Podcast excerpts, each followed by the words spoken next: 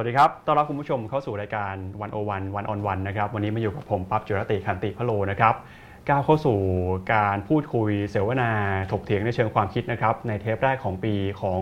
วันโอวันวันออนวันนะครับ วันนี้เราจะพาคุณผู้ชมไปดูการสถานการณ์ทางการเมืองครับที่เข้าสู่ปี 2021 ได้ ไม่กี่สัปดาห์เท่านั้น กระแสการเมืองมีความร้อนแรงขึ้นมาอีกแล้ว ในช่วงสุดสัปดาห์ที่ผ่านมานะครับมีการชุมนุมเรียกร้อง เรื่องของการแก้ไขการยกเลิก กฎหมายอาญามาตรา 112 นะครับที่ใจกลางกรุงเทพมหานคร แล้วก็นำไปสู่การจับกลุ่มผู้ที่เกี่ยวข้องนะครับ ซึ่งสถานการณ์ล่าสุดตอนนี้เนี่ยในช่วง 2 เดือนที่ผ่านมา ปรากฏว่ามีคดีมากกว่า 20 คดี แล้วก็มีผู้ที่ถูกออกหมายจับออกหมายเรียกพัวพันเกี่ยวข้องกับกฎหมายอาญามาตรา 112 เนี่ยมากกว่า 40 คนเลยนะครับ ซึ่งสถานการณ์ล่าสุดตอนนี้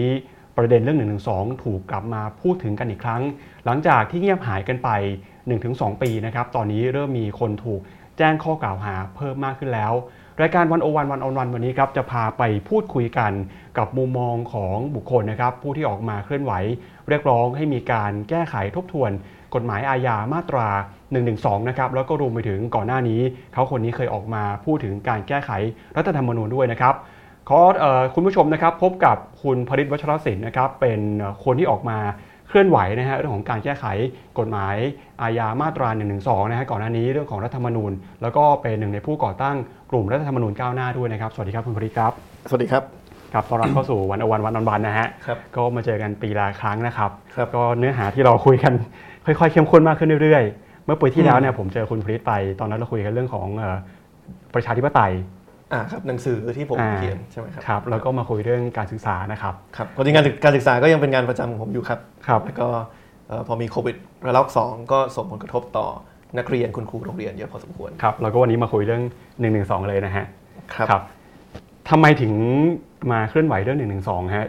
ครับวันนี้ที่ออกมาเคลื่อนไหวเนี่ยออกมาพูดวิพากษ์วิจารณ์เนี่ยออกมาในฐานะอะไร ในฐานะส่วนตัวแล้วในฐานะของกลุ่มหรือว่าอะไรหรือเปล่า ความจริงจุดเริ่มต้นไม่ไม่อยากจะบอกว่าตัวเองเป็นผู้เชี่ยวชาญ ครับ เรื่องเรื่องกฎหมายมาตรา1นึนะครับแต่ว่าเราเริ่มต้นคือต้องบอกว่าตอนนี้ส่วนตัวเนี่ยผมทำอยู่ 2 บทบาท ครับ บทบาทหนึ่งก็คือเป็น CEO ของบริษัทนักศึกษาอันนั้นคืองานประจำของผม ครับ ในการพัฒนาแอปพลิเคชัน ให้เด็กนักเรียนทั่วประเทศสามารถเข้าถึงการศึกษาได้อย่างเท่าเทียมกันมากขึ้นนะครับแต่งานอย่างหนึงที่ผมทำควบคู่มาด้วยตลอด ก็คือการเป็นหนึ่งในผู้ร่วมก่อตั้งเอ่อแล้วก็เรียกว่าหนึ่งในแกนนำกลุ่มรัฐธรรมนูญก้าวหน้าอืม นะครับซึ่ง เอ่อเราก่อตั้งขึ้นมาในช่วงหลังการเลือกตั้งปี 62ครับนะครับด้วยการเล็งเห็นว่าหนึ่งในปัญหาสำคัญทางการเมืองเนี่ยคือเรื่องของรัฐธรรมนูญฉบับ 60 หรือว่าฉบับปัจจุบัน ซึ่งเรามองว่ามันมีปัญหาทั้งในเชิงของที่มาอืมที่อาจจะถูกเขียนในช่วงที่ไม่ได้เปิดให้ประชาชนเข้ามาแสดงความเห็นครับเอ่อกระบวนการประชามติที่ผ่านมาก็อาจจะเป็นประชามติที่ไม่ได้เสรีและเป็นธรรมไม่ได้เปิดให้ฝ่ายที่คัดค้านได้ออกมารณรงค์อย่างชัดเจน แถแถมมีการจับกลุ่มคนที่ออกมารณรงค์โหวตโนด้วยครับครับ แล้วก็ตัวเนื้อหาครัอืบมซึ่งผมมองว่ามีปัญหาไม่ใช่แค่ในเชิงการเมือง ในเชิงที่เอ่อมีความห่างเหินจากมาตรฐานประชาธิปไตยสากล การให้สวแต่งตั้งมาเลือกนายกก็เป็นหนึ่งในเอิ่มเรียกว่าหลักฐานที่ชัดเจนครับแต่ผมมองว่ารัฐธรรมนูญเอิ่มฉบับ60เนี่ยก็มีปัญหาในเชิงเนื้อหาในฝั่งของการออกแบบภาครัฐให้มีความคล่องตัวอืมและมีประสิทธิภาพในการรับมือกับปัญหาเศรษฐกิจสังคมเหมือนกันครับเช่นการเอ่อไม่วางหลักเกณฑ์การกระจายอำนาจที่ชัดเจน การไม่ได้วางหลักสิทธิสวัสดิการ ที่ชัดเจนในวันที่สังคมมีความเปราะบางมากขึ้น และผมคิดว่าปัญหาทั้งในเชิงของวิกฤตการเมือง แล้วก็ปัญหาในเชิงของวิกฤตเศรษฐกิจสุขภาพที่ตามมาจากวิกฤตโควิดเนี่ยผมว่าส่วนหนึ่งมันสามารถแก้ได้คงไม่ใช่ทั้งหมดนะคครัรับบแต่ส่วนหนึ่งคงสามารถแก้ได้จากการแก้ไขแล้วก็ร่างรัฐธรรมนูญฉบับใหม่ครับมันเราก็ทำงานเชิงความคิดในเรื่องของการรณรงค์ให้มีการแก้ไขรัฐธรรมนูญมา ตั้งแต่ช่วงก่อนที่เรียกว่าคนจะหันมาสนใจเรื่องรัฐธรรมนูญอย่างอย่างอย่างท่วมท้นนะครับแล้วก็ได้ไปมีส่วนร่วมในการล่ารายชื่อกับทางไอรอด้วยครับนะครับเพื่อยื่นเอิ่มฉบับของภาคประชาชนเข้าสู่เอิ่ม สภา ทีนี้เรามาจากการทำงานที่ว่ารัฐธรรมนูญน่ะน่าจะเป็นจุดที่เราต้องพยายามหาฉันทามติจากคนทุกฝ่ายทางการเมือง เพื่อจะเขียนกติกาสูงสุดของสังคมใหม่ เพื่อให้แก้วิกฤตทางการเมืองให้ได้ แต่พอเราสังเกตสถานการณ์การเมืองในปีที่ผ่านมาเนี่อืยมก็ต้องยอมรับว่าประเด็นเอ่อทางการเมืองที่ถูกพูดถึงเนี่ยที่ถูกเรียกร้องเนี่ยมันอาจจะขยายไปไกลกว่าแค่เรื่องของรัฐธรรมนูญครับนะครับมีการพูดคุยถึงเรื่องของการปฏิรูปสถาบันพระมหากษัตริย์มากขึ้น แล้วก็เป็นประเด็นที่เรียกว่าเป็นประเด็นที่สำคัญสำหรับผู้ชุมนุมทั้งสองฝ่ายนะครับทั้งฝ่ายที่ออกมาเรียกร้องให้ปฏิรูปเนี่ยเขาก็มองว่าเอิ่มการร่างรัฐธรรมนูญฉบับใหม่อย่างเดียวเนี่ยไม่เพียงพอครับจะต้องมีประเด็นนี้ด้วยอืมส่วนฝั่งที่ออกมาคัดค้านการปฏิรูปเนี่ยเขาก็ออกมาด้วยด้วยความรู้สึกไม่สบายใจกับข้อเสนอตรงนี้นะครับเพราะฉะนั้นมันเป็นประเด็นที่อยู่ในหัวใจครับของผู้ชุมนุมทั้งสองฝ่าย นะคครัรับบเพราะฉะนั้นการหาฉันทามติให้กับสังคมเนี่ยมันมันก็ต้องหาฉันทามติในประเด็นนี้ครับครับเราก็เลยมาลองดูว่าภายใต้กรอบใหญ่ ๆ ที่อาจจะฟังดูนามธรรมมากอืมเกี่ยวกับการปฏิรูปสถาบันเนี่ยมันมีประเด็นอะไรที่เราควรจะให้ข้อมูลเพิ่มครัเติมบกับประชาชนไหมครับจุดยืนวันนี้ของคุณพริตกับกฎหมายอาญามาตรา1นึตอนนี้เป็นยังไงฮะอยู่ฝั่งไหนหรือเปล่าหรือว่ามีครับมุมมองต่อเรื่องนี้ยังไงคือครับจุดยืนผมคือผมมองว่ากฎหมายมาตรา1นึนี่มีปัญหานะครับที่ต้องมาสะสางทีนี้ถ้ามีเวลาได้ลงลึกถึงปัญหาเนี่ย ผมว่าก่อนจะลงถึงตัวปัญหา1นึเนี่ยเราต้องต้องวางกรอบการพูดคุยให้ชัดเจนก่อนครับว่าผมกำลังมองมุมมองมองต่อมองมีมุมมองต่อหนึ่งหนึ่งสองเนี่ยอืมในฐานะคนที่เชื่อมั่นในระบอบอะไรครับนะครับเพราะว่าเอิ่มปัจจุบันเนี่ยผมก็กล้าพูดอย่างชัดเจนว่าผมเชื่อมั่นในระบอบประชาธิปไตยครับอันมีพระมหากษัตริย์เป็นประมุขนะครับเพราะฉะนั้นผมก็จะมีมุมมองต่อหนึ่งสองแบบหนึ่งอืมนะครับทีนี้ผมคิดว่าคนส่วนใหญ่ในประเทศก็คงเชื่อมั่นในระบอบการปกครองแบบนี้ครับนะครับประชาธิปไตยมีพระมหากษัตริย์เป็นประมุขอยู่ภายใต้รัฐธรรมนูญ แต่ก็คงปฏิเสธไม่ได้ว่าภายใต้ความขัดแย้งในการเมืองปัจจุบันเนี่ยก็อาจจะมีอีกสองกลุ่มที่มีมุมมองต่างกันครับเกี่ยวกับเรื่องระบอบการปกครอง อาจจะมีคนกลุ่มหนึ่งที่อาจจะเป็นไม่ได้เยอะมากนะครับปรับปรายที่อาจจะเชื่อในระบอบสาธารณรัฐอืมที่ไม่ได้มีสถาบันพระมหากษัตริย์อยู่ในสมการนั้นครับเขาก็จะมองหนึ่งสองเป็นแบบหนึ่ง เพราะแน่นอนพอเขาไม่ได้อยากจะให้มีสถาบันพระมหากษัตริย์เนี่ยเขาก็จะมองว่าความจำเป็นของหนึ่งสองเนี่ยไม่มีแน่นอนครับก็จะเป็นมุมมองแบบหนึ่ง ก็จะมีอีกขั้วหนึ่งที่ลึกๆ แล้วอาจจะไม่ได้เชื่อมั่นในระบอบประชาธิปไตย อาจจะเชื่อมั่นในระบอบเอิ่มสมบูรณาสิทธิราชย์ครับหรือว่าระบอบเรียกว่าราชาธิปไตย ที่อาจจะมีประชาธิปไตยเป็นเพียงไม้ประดับเขาก็จะมองมุมมองต่อหนึ่งหนึ่งสองอีกครัแบบบหนึ่งนะครับแล้วก็เขาก็อาจจะไม่ได้ให้ความสำคัญกับหลักเรื่องสิทธิมนุษยชน ซึ่งเป็นหลักสำคัญของของระบอบประชาธิปไตย เพราะฉะนั้นผมว่าเวลาเราพูดคุยเรื่องหนึ่งหนึ่งสองเนี่ยเราต้องถามก่อนว่าเรากำลังมองในกรอบความคิดของระบอบการปกครองแบบไหนครับที่ส่วนตัวเนี่ยผมเชื่อในเรื่องของ ประชาธิปไตยอันมีพระพระมหากษัตริย์เป็นประมุขเพราะฉะนั้นผมก็จะมองด้วยกรอบความคิดแบบนี้ครับครับทีนี้ถามว่าทำไมถึงเชื่อมั่นในระบอบนี้เนี่ยคงไม่ต้องอธิบายว่าทำไมเชื่อมั่นในประชาธิปไตยอืมนะเพราะฉะนั้นก็ก็กลับไปดูครับบทสนทนาแรกที่เราคุยกันก็ครับได้นะครับ แต่ว่าเอิ่มคำถามที่หลายคนอาจจะไม่ได้มีการถกเถียงสักเท่าไหร่เนี่ยก็คือว่านิยามของคำว่าประชาธิปไตยอันมีพระมหากษัตริย์เป็นประมุขเนี่ยคืออะไรครับคือท้ายสุดแล้วเราต้องวางกรอบก่อนว่ากรอบหลักตรงเนี้ยคือการยึด ระบอบที่เป็นประชาธิปไตยที่อำนาจสูงสุดอยู่กับประชาชน พอเราบอกว่าอำนาจอธิปไตยอยู่กับประชาชนเนี่ยทุกสถาบันทางการเมืองที่อยู่ในกรอบระบอบการปกครองแบบนั้นเนี่ยครับก็ต้องอยู่ภายใต้หลักเกณฑ์ที่ว่าอำนาจและที่มาต้องสอดคล้องกันครับนั่นหมายความว่าถ้าสถาบันทางการเมืองสักสถาบันหนึ่งอย่างเช่น วุฒิสภา องค์กรอิสระ จะมีอำนาจสูงนะครับที่มาก็ต้องมีความยึดโยงกับประชาชน ก็ต้องมาจากการเลือกตั้งอืมอันนี้ก็เลยเป็นเหตุผลว่าทำไมวุฒิสภาปัจจุบันเนี่ยขัดกับหลักประชาธิปไตย เพราะว่ามีอำนาจที่สูงมากร่วมเลือกนายก แต่มีที่มาที่ไม่ได้ยึดโยงกับประชาชน พอเระวางเกณฑ์แบบนี้เนี่ยเอ่อมันก็เลยเอิ่มมาต้องเอาเกณฑ์แบบนี้เนี่ยมามามาวางความสัมพันธ์ของสถาบันพระมหากษัตริย์เหมือนกันครับเพราะว่าพอสถาบันพระมหากษัตริย์อาจจะไม่ได้มีที่มาที่ผ่านการเลือกตั้งยึดโยงกับประชาชนโดยตรงเอิ่มอำนาจในเชิงกฎหมายอำนาจในเชิงกำหนดการกำหนดนโยบายเนี่ยก็จะไม่มีในระบอบการปกครองแบบนี้ครับนะส่วนใหญ่ก็จะเป็นบทบาทเชิงสัญลักษณ์ บทบาทเชิงวัฒนธรรมครับ คือเราเห็นการออกมาเรียกร้อง หรือว่าออกมาประทะกันทางความคิดนะฮะระหว่างคนที่สนับสนุนกับไม่สนับสนุนกฎหมายอาญามาตรา1นึนี้นะคุณพริตบอกว่าตัวเองเนี่ยเชื่อมั่นในระบอบประชาธิปไตยอันมีพระมหากษัตริย์ทรงเป็นประมุขนะครับ แต่ก็ยังมองว่า1นึมีปัญหามีปัญหาอะไรครับ คือคือผมมองว่าปัจจุบันเนี่ยกฎหมายมาตรา1นึในประเทศไทยเนี่ยมันขัดกับหลักสากลที่ใช้ในระบอบการปกครองที่เป็นประชาธิปไตยอันมีพระมหากษัตริย์เป็นประมุข คือถ้าพูดในเชิงสถิติ เชิงครับรูปธรรมเลยเนี่ยเอิ่มผมก็ใจว่ามีประมาณ 30-40 ประเทศ ที่ปัจจุบันใช้ระบอบการปกครองแบบประชาธิปไตยอันมีพระมหากษัตริย์เป็นประมุขนะครับแล้วเราก็จะเห็นว่า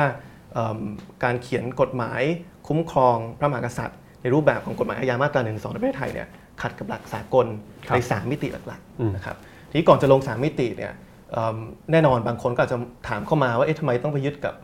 หลักสากล นะครับประเทศไทยก็เป็นเป็นอาจจะมีประวัติศาสตร์ที่เป็นเอกลักษณ์ของตัวเองครับคือต้องเรียนอย่างนี้ครับว่าถึงแม้เราส่วนใหญ่ในประเทศเนี่ยอาจจะเชื่อมั่นในระบอบการปกครองแบบนี้เนี่ยแต่ต้องบอกว่าเราเป็นส่วนน้อยครับของโลกนะครับคือระบอบการปกครองแบบประชาธิปไตยอันมีพระมหากษัตริย์เป็นประมุขเนี่ยตอนนี้เหลืออยู่แค่ 30-40แห่งนะครับเพราะฉะนั้นถ้าเราไปเล็งเห็นถึงตัวอย่างเพื่อนบ้านเราที่สามารถประสบความสำเร็จครัในบการทำให้ประชาธิปไตยเนี่ยเอิ่มสามารถมีความเข้มแข็ง แล้วก็สถาบันพระมหากษัตริย์ สามารถมีความเสถียรได้เนี่ย เราก็ควรจะถอดบทเรียนตรงนั้นเนี่ยเพื่อมาประยุกต์ใช้ว่า เพราะฉะนั้นเราจะเดินตามรอยแบบนั้นอย่างไร เพื่อให้สองสิ่งนี้สามารถอยู่ควบคู่กับสังคมไทยครับไปได้นะครับทีนี้สามปัญหาหลักๆที่ที่ผมพยายามจะสรุปมาเกี่ยวกับมาเอิ่มกฎหมายมาตรา1นึเนี่ยผมว่าปัญหาแรกคือเรื่องความหนักของโทษอืมนะครับคือถ้าเราดูกฎหมายมาตรา1นึปัจจุบันเนี่ยโทษที่วางไว้นะครับเอิ่มคืออยู่ที่การจำคุก 3-15 ปีนะครับเอ่อนั่นหมายความว่าพอวางขั้นต่ำไว้ที่ 3 ปีเนี่ยพอทำผิดกฎหมายนี้ปุ๊บเนี่ย อัตโนมัติเลยก็คืออย่างน้อย 3 ปีนะครับทีนี้เนี่ยพอมาถามว่าโทษหนักเนี่ยต้องถามว่าเปรียบเทียบกับอะไรครับจริงๆไม่ว่าจะเปรียบเทียบในมิติไหนมิติไหนเนี่ยก็ต้องบอกว่าหนักนะครับอย่างแรกถ้าเราเปรียบเทียบกับเอ่อกฎหมายอื่นในประเทศไทยเนี่ยเราก็จะเห็นว่าโทษ 3-15 ปีเนี่ยเอิ่มเท่ากับถ้าผมจำไม่ผิดนะครับเท่ากับการฆ่าคนโดยไม่เจตนานะครับเพราะฉะนั้นเราก็มาถามว่าความผิดตรงนี้เนี่ยมันร้ายแรงเทียบเท่ากับการฆ่าคนโดยไม่เจตนาหรือไม่นะครับ อย่างที่สองที่เปรียบเทียบได้คือเปรียบเทียบกับตัวเองในอดีตครับคือเปรียบเทียบกับกฎหมายไทยในอดีต ถ้าเราไปดูกฎหมายเอิ่มรูปแบบเดียวกันกับหนึ่งสองในสมัยสมบูรณาธิสมบูรณาสิทธิราชเนี่ยอืมจะเห็นว่าเอิ่มก็จะกำหนดเอิ่มโทษเนี่ยมีช่วงหนึ่งที่ไม่เกิน 3 ปีครับมีบางช่วงไม่เกิน 7 ปีนะครับแต่ว่าพอมาประมาณ 2519 เนี่ยตรงเนี้ยหลังจากที่เราปรับมาเป็นระบอบประชาธิปไตยแล้วเนี่ยกลับถูกดึงขึ้นไปเป็น 3-15 ปี เพราะฉะนั้นปัจจุบันโทษเราเนี่ยก็สูงกว่าสมัยที่ประเทศไทยเป็นระบอบสมบูรณาสิทธิราชด้วยซ้ำครับนะครับแล้วก็ท้ายสุดคือเราก็มองในการเปรียบเทียบกับประเทศอื่น ๆ ที่เป็นประชาธิปไตยอันมีพระมหากษัตริย์เป็นประมุขครับแล้วเราก็เห็นว่ามันมีความแตกต่างในเรื่องของเอ่อความหนักหนาสาหัสของโทษมากนะครับอันนี้ผมเรียบเรียงมาเพื่อหาข้อมูลมาจากครับประเทศเอาเฉพาะประเทศที่เป็นประชาธิปไตย แล้วก็มีพระมหากษัตริย์เป็นประมุขนะครับจะเห็นว่าของไทยเนี่ยอยู่ที่ 3-15 ปีอืมนะครับถ้าไปดูโมนาโกอาจจะหนักรองลงมา ก็อยู่ที่ 0.5ถึง5ปีครับคือครึ่งปีถึง 5 ปีนะครับเอ่ออย่างสวีเดนเนี่ยตอนนี้อยู่ที่0ถึง6นะครับเอ่อเบลเยียมอยู่ที่ 0.5 ปีถึง 3 ปี สเปนอยู่ที่0ถึง2ครับเดนมาร์ก0ถึง8เดือนอืมเนเธอร์แลนด์0ถึง4เดือน แล้วก็เอิ่มของเอิ่มสหราชอาณาจักรนอร์เวย์หรือว่าญี่ปุ่นเนี่ยเป็นประเทศที่ไม่ได้มีเอิ่มกฎหมายหมิ่นประมาทอาญา ก็จะเป็นกฎหมายเชิงแพ่ง เพราะฉะนั้นก็จะไม่มีโทษจำคุก ก็ขึ้นอยู่กับค่าเสียหายที่ เรียกร้องกันระหว่างคู่กรณีครับนะครับเพราะฉะนั้นประเด็นที่หนึ่งเนี่ยเอิ่มที่ผมว่าเราสามารถเห็นได้จากตัวเลขที่ที่กล่าวไว้เนี่ยคือโทษเนี่ยมีความค่อนข้างหนักนะครับเมื่อเมื่อเทียบกับอดีตของตัวเองเทียบกับประเทศอื่น หรือว่าเทียบกับเอิ่มโทษอื่น ๆ ความผิดอื่น ๆ ในในสังคมไทยครับประเด็นที่ 2 ที่เป็นประเด็นปัญหาอาจจะไม่ได้เชิงในตัวบทกฎหมาย แต่ว่าในเชิงการบังคับใช้หรือการตีความเนี่ยคือมันอาจจะไม่มีการเอิ่มวางขอบเขตชัดเจน ระหว่างการวิพากษ์วิจารณ์โดยสุจริต กับการดูหมิ่นหมิ่นประมาทอาฆาตมาตรายนะครับถ้าเราอ่านตัวเนื้อกฎหมายของหนึ่งหนึ่งสองในความจริงมันจะเขียนชัดนะครับ ว่าสิ่งที่ห้ามเนี่ยคือการ 3 อย่างครับคือการดูหมิ่นหมิ่นประมาทอาฆาตมาตรายครับนะครับในเชิงกฎหมายเนี่ยเหมือนกับว่าการวิพากษ์วิจารณ์โดยสุจริตเนี่ยจะทำได้นะครับแต่ว่าในเชิงปฏิบัติเนี่ยเราก็เห็นหลายคดีหรือว่าหลายกรณีเนี่ยที่ดูแล้วไม่น่าจะเข้าข่าย คือถ้ามองในฐานะประชาชนคนหนึ่งเนี่ยอาจจะรู้สึกว่ามันไม่น่าจะเข้าข่ายกาครัรบ การดูหมิ่นหมิ่นประมาทอาฆาตมาตรายอืมอย่างเช่นมีกรณีเอ่อไม่นานมานี้เนี่ยที่มีเอ่อบุคคลคนหนึ่งอายุเท่าๆกับผมนะครับเอิ่มแชร์บทความเอิ่ม BBC ครับเกี่ยวกับเอิ่มเอิ่มข่าวสารหรือว่าประวัติของสมาชิกของเอิ่มเอิ่มสถาบันพระมหากษัตริย์ ก็ปรากฏว่าถูกตีความว่านั้นเนยเข้าข่ายความผิดนะครับทั้งๆที่เป็นการแชร์ข่าวสารจากจากแหล่งข่าวที่ก็ไม่ได้โดนข้อหานี้ครับนะครับเอ่อเพราะฉะนั้นเนี่ยผมว่าสิ่งที่ต้องสะสางตรงนี้เนี่ยคือการพยายามจะวางเอ่อ หลักเกณฑ์ให้ชัดว่าอะไรที่ทำได้อะไรที่ทำไม่ได้ ทีนี้ถ้าเราไปดูตัวอย่างของกฎหมายไทยเองเนี่ยเกี่ยวกับการเอ่อหมิ่นประมาทบุคคลธรรมดาเนี่ยความจริงเขาวางไว้ค่อนข้างชัดนะครับเพราะว่ามันจะมีกฎหมายมาตราอาญามาตรา 3 ถ้าผมจำไม่ผิด 329 กับ 330นะครับที่เขาเขียนไว้ชัดว่า ถ้าเกิดว่าการกล่าวหาบุคคลอีกอีกอีกอีกคนหนึ่งเนี่ยเป็นการวิพากษ์วิจารณ์โดยสุจริตด้วยความเป็นธรรม หรือว่าหากเป็นความจริงและเป็นประโยชน์ต่อประชาชนนะครับอันนี้เป็นคำพูดจากกฎหมายเลยเนี่ยจะไม่เข้าข่ายความผิดหมิ่นประมาท แต่ไอ้ข้อยกเว้นของมาตรา 329 330 เนี่ยมันไม่มันไม่ถูกใช้สำหรับการหมิ่นเอิ่มสถาบันพระมหากษัตริย์นะครับเพราะฉะนั้นมันก็เลยทำให้ความคลุมเครือตรงเนี้ยมันนำไปสู่การบังคับใช้หรือว่าการตีความที่เราเห็นหลาย ๆ คนเนี่ยถูกตัดสินว่าผิดครับทั้งๆที่อาจจะเป็นการวิพากษ์วิจารณ์โดยสุจริตอืมนะครับซึ่งผมมองว่าความจริงในสังคมเราในการวิพากษ์วิจารณ์โดยสุจริตเนี่ยก็ควรจะเป็นสิ่งที่ทำได้นะครับเอิ่มแล้วก็บางครั้งเนี่ยอาจจะเป็นประโยชน์ต่อผู้ที่ได้รับเอิ่มข้อเสนอแนะ หรือว่าความคิดเห็นตรงนั้นด้วยครับนะครับ มันมีตัวอย่างหนึ่งความจริงจากจากเพื่อนผมอาจจะรู้ประวัติศาสตร์พระสหราชอาณาจักรมากกว่าประเทศอื่น นิดนึง แต่ว่าเพราะว่าเคยศึกษาที่นั่นเนี่ยแต่ว่ามันก็จะมีตัวอย่างอย่างในอดีตที่มีสวท่านหนึ่ง ชื่อลอร์ดออทริงเคิมนะครับในประเทศอังกฤษที่เรียกว่าออกบทความวิพากษ์วิจารณ์ การทำงานของสถาบันในช่วงประมาณปี 1950 กว่าๆนะครับในที่สุดเนี่ยคนนี้ก็ถูกเรียนเชิญเข้าไปพูดคุยใน ในพระราชวังเพื่อครับรับฟังข้อเสนอแนะตรงนั้นนะครับอาจจะมีความรู้สึกกระทบกระทั่งกันบ้าง ด้วยวิธีการที่เขาใช้ในการไปออกบทความในสาธารณะแต่ว่าท้ายสุดแล้วเนี่ยข้อเสนอของเขาเนี่ยก็ถูกนำไปปรับใช้ แล้วก็ทำให้ราชินีของอังกฤษเนี่ยอาจจะมีการทำโครงการอะไรใหม่ ๆ ที่ที่เปิดรับต่อข้อเสนอเขามากขึ้น หนึ่งครับในนั้นคือการที่เริ่มเอิ่มถ่ายทอดสดอืมการพูดสุนทรพจน์กับประชาชนเอิ่ม ในในวันคริสต์มาสนะคครัรับบซึ่งเป็นข้อเสนอแนะของ Lord Altrincham ว่าจะทำให้ดูเป็นกันเองดูเป็นมิตรกับประชาชนมากขึ้นนะครับเพราะฉะนั้นผมว่าการที่เอิ่มวางขอบเขตได้ชัดเจนว่าอะไรที่ทำได้ เป็นการเสนอแนะเอ่อวิพากษ์วิจารณ์เชิงสร้างสรรค์ครับกับการดูหมิ่นหมิ่นประมาทอาฆาตมาตร้ายเนี่ยเป็นสิ่งที่จำเป็นนะครับเอิ่มประเด็นสุดท้ายนะครับประเด็นปัญหาที่3เนี่ยคือปัจจุบันเนี่ยพอมันเป็นเอิ่มกฎหมายมาตรา1นึอยู่ในหมวดความมั่นคงเนี่ยครับมันเป็นกฎหมายที่ยอมความไม่ได้ นั่นหมายความว่าใครจะฟ้องก็ได้อืมนะครับอันเนี้ยผมก็เกรงว่ามันอาจจะเกิดปัญหาเกิดขึ้นนะครับเอ่อใน 2 มิติ มิติแรกเนี่ยคืออาจจะมีคนที่ถ้าพูดตามตรงคืออาจจะมีเจตนาที่หวังดีต่อสถาบันนะครับเห็นการดูหมิ่นหมินประมาทอาฆาตมาตร้ายก็เลยไปฟ้องแทนนะครับเพราะว่ารู้สึกรู้สึกเอ่อจะเดือดร้อนแทนแล้วก็อยากจะออกมาปกป้องครับทีนี้พอทำไปแบบนี้เนี่ยบางครั้งมันอาจจะไม่ใช่สิ่งที่สถาบันเองต้องการนะครับผมก็จะว่ามีรายงานของดรคณิต ที่เคยออกมาว่าความจริงเนี่ยเอ่อผู้นำเนี่ยอยากให้ใช้หลักเอิ่มอภัยทานครัมากบกว่าหลักลงโทษนั่นหมายความว่าไม่พูดถึงสถาบันก็ได้ครับอาจจะพูดถึงผู้นำทางการเมืองเนี่ยสมมติว่ามีคนไปดูหมิ่นหมินประมาทอาฆาตมาตร้ายจริงๆเนี่ยบางครั้งก็อาจจะเป็นการตัดสินใจว่าปล่อยวางไปดีกว่าอืมนะครับไม่จำเป็นต้องไปไปเอาเรื่อง เพราะว่าเราเป็นบุคคลสาธารณะการโดนดูหมิ่นหมินประมาทบางครั้งเนี่ยอาจเป็นเรื่องปกติครับที่เราก็ปล่อยปล่อยผ่านไป แต่พอกฎหมายมาตรา1นึอยู่ในหมวดความมั่นคงเนี่ยใครจะฟ้องก็ได้เนี่ยหมายความว่า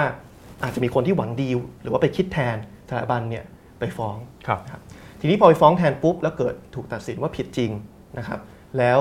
บุคคลบุคคลหนึ่งต้องเข้าคุกเป็นเวลาหลายหลายปีเนี่ยไอ้ความรู้สึกไม่ดี ความรู้สึกแค้นความรู้สึกว่าไม่ได้รับความยุติธรรมเนี่ยมันก็จะไปตกลงอยู่ที่สถาบันพระมหากษัตริย์เพราะว่าเขาก็จะอาจจะคิดไปเองว่าสถาบันนั้นรับรู้ทั้งที่ความจริงสถาบันอาจจะไม่ได้เกี่ยวข้องเลยครับแต่มิติที่ 2 ที่อันตรายจากการที่ทำให้ใครก็ตามมาฟ้องได้เนี่ย คือมันมีความเสี่ยงว่าสถาบันเนี่ยจะถูกนักการเมืองที่เอิ่มอาจจะไม่หวังดีเนี่ยเอิ่มใช้สถาบันเป็นเครื่องมือทางการเมืองครับในการในการอาจจะเอิ่มเอากฎหมาย1นึเนี่ยไปกลันแกล้งครับเอิ่มเรียกว่าคนที่อยู่ฝั่งตรงข้ามนะครับหรือว่าอาจจะเอิ่มฟ้องเอิ่มคนคนนั้นเอิ่มเพราะว่าเป็นคู่แข่งทางการเมืองแล้วก็เอาสถาบันมาอ้างอืมหรือว่าบางอย่างที่เพิ่นมีข้าราชการท่านหนึ่งเคยเล่าให้ฟังว่าบางอย่างที่ก็อาจจะ เป็นปัญหาที่เกิดขึ้นจากสภาพแวดล้อมความหวาดกลัวที่เกิดขึ้นจากจากการมีกฎหมาย1นึเนี่ยคือบางครั้งเนี่ยอาจจะมีข้าราชการหรือนักการเมืองบางคนที่ไม่ดีเนี่ยเอิ่มอาจจะเขียนโครงการบางอย่างขึ้นมา แล้วต้องการจะปกปิดการทุจริตก็ไปแปะด้วยการบอกว่าเป็นโครงการเฉลิมพระเกียรติครับนะครับ คนอื่นก็เลยอาจจะรู้สึกว่าไม่กล้าเข้าไปสืบสวนสอบสวน ไม่กล้าเข้าไปเอ่อตรวจสอบนะครับ เพราะฉะนั้นอันเนี้ยมันก็จะทำให้เอิ่มกลายเป็นว่าทั้งทที่สถาบันไม่ได้รับรู้อะไรเลยเนี่ยกลายเป็นว่าชื่อเสียงของสถาบันเนี่ยถูกถูก ถูกทำลาย เพราะว่าครับนักการเมืองเอามาใช้เป็นเครื่องมือทางการเมือง หรือว่าเอามาใช้ปกปิดการกระทำทุจริตของตนเองอืมนะครับเพราะฉะนั้นผมเลยมองว่าอันเนี้ยเป็นสามปัญหาหลักครับที่มีอยู่ของกฎหมายมาตรา1นึแล้วถ้าพูดได้ถึงที่สุดเนี่ยสามปัญหาเนี้ยส่งผลกระทบที่ในเชิงลบต่อทั้งสองสิ่งที่เราควรจะรักษาไว้ในระบอบการปกครองแบบนี้ครับอส่งผลกระทบในเชิงลบต่อประชาธิปไตย และก็สิทธิมนุษยชนของประชาชน แล้วก็ส่งผลกระทบต่อเอิ่มความเสถียรและก็เกียรติยศของสถาบันพระมหากษัตริย์ด้วยครับ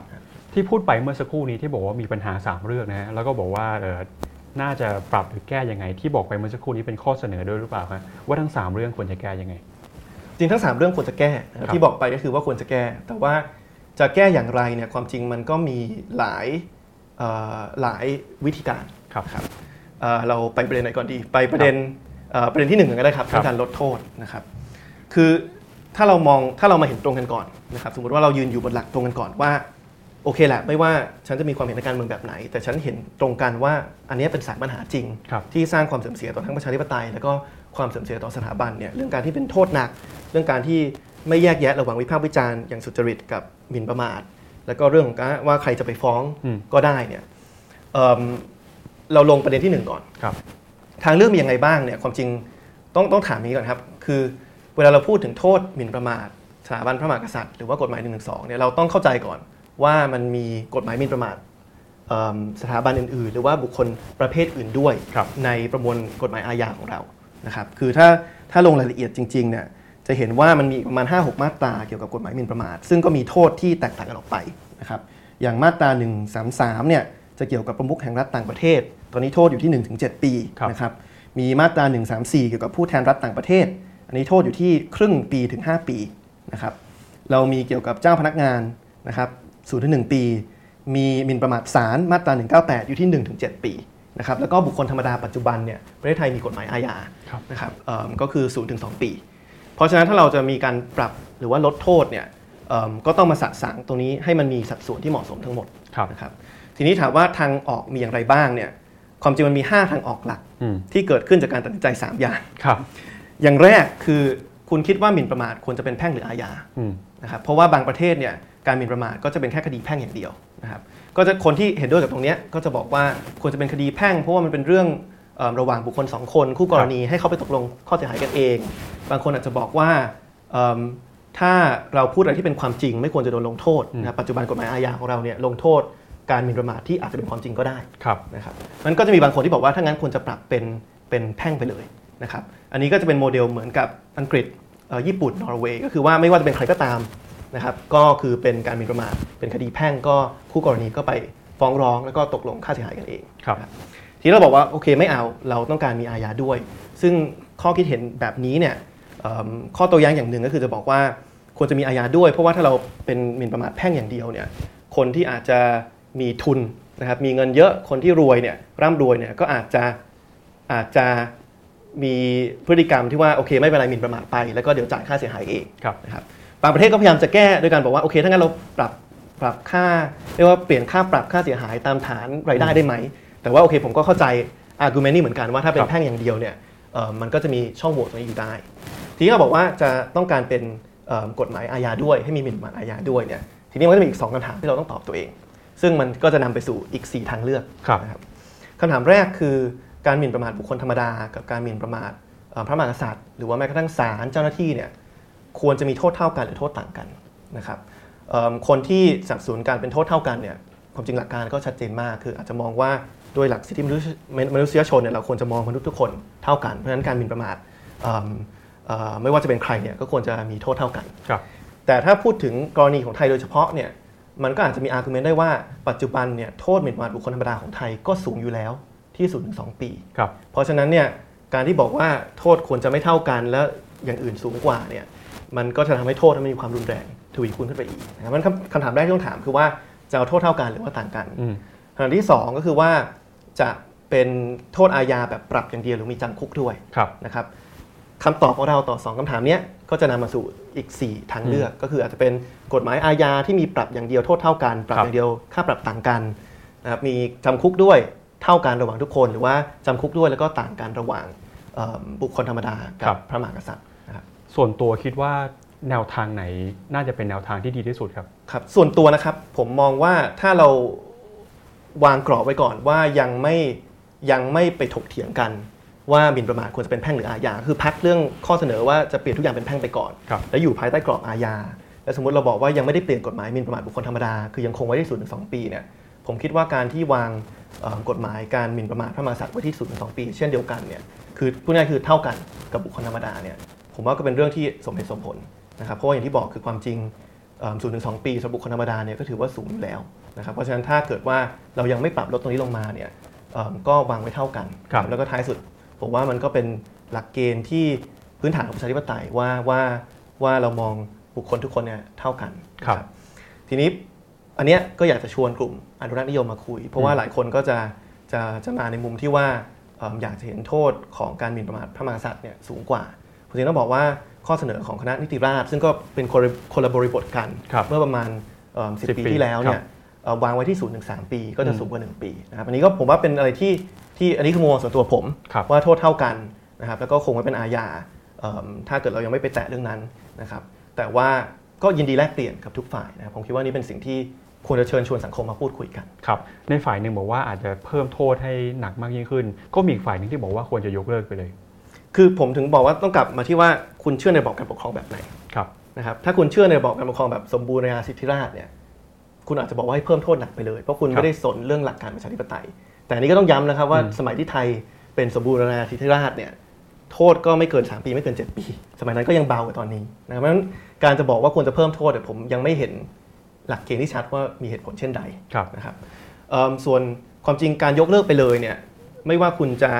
เอิ่มเป็นคนที่เชื่อในสาธารณรัฐหรือเป็นคนที่เชื่อในประชาธิปไตยอันมีพระมหากษัตริย์เป็นประมุขเนี่ยก็อาจจะเสเสนอข้อเสนอเรื่องยกเลิกได้เหมือนกัน เพราะว่าอย่างประเทศอังกฤษเอิ่มญี่ปุ่นนอร์เวย์เนี่ยก็เป็นประเทศที่มีสถาบันพระมหากษัตริย์ แต่ว่าก็ไม่ไม่ได้มีกฎหมายคุ้มครองประมุขแยกออกมาครับจากบุคคลธรรมดา แล้วก็การคุ้มครองการหมิ่นประมาทสำหรับทุกคนเนี่ยเป็นกฎหมายแพ่งหมดนะครับแต่อันนี้อย่างที่บอกคือ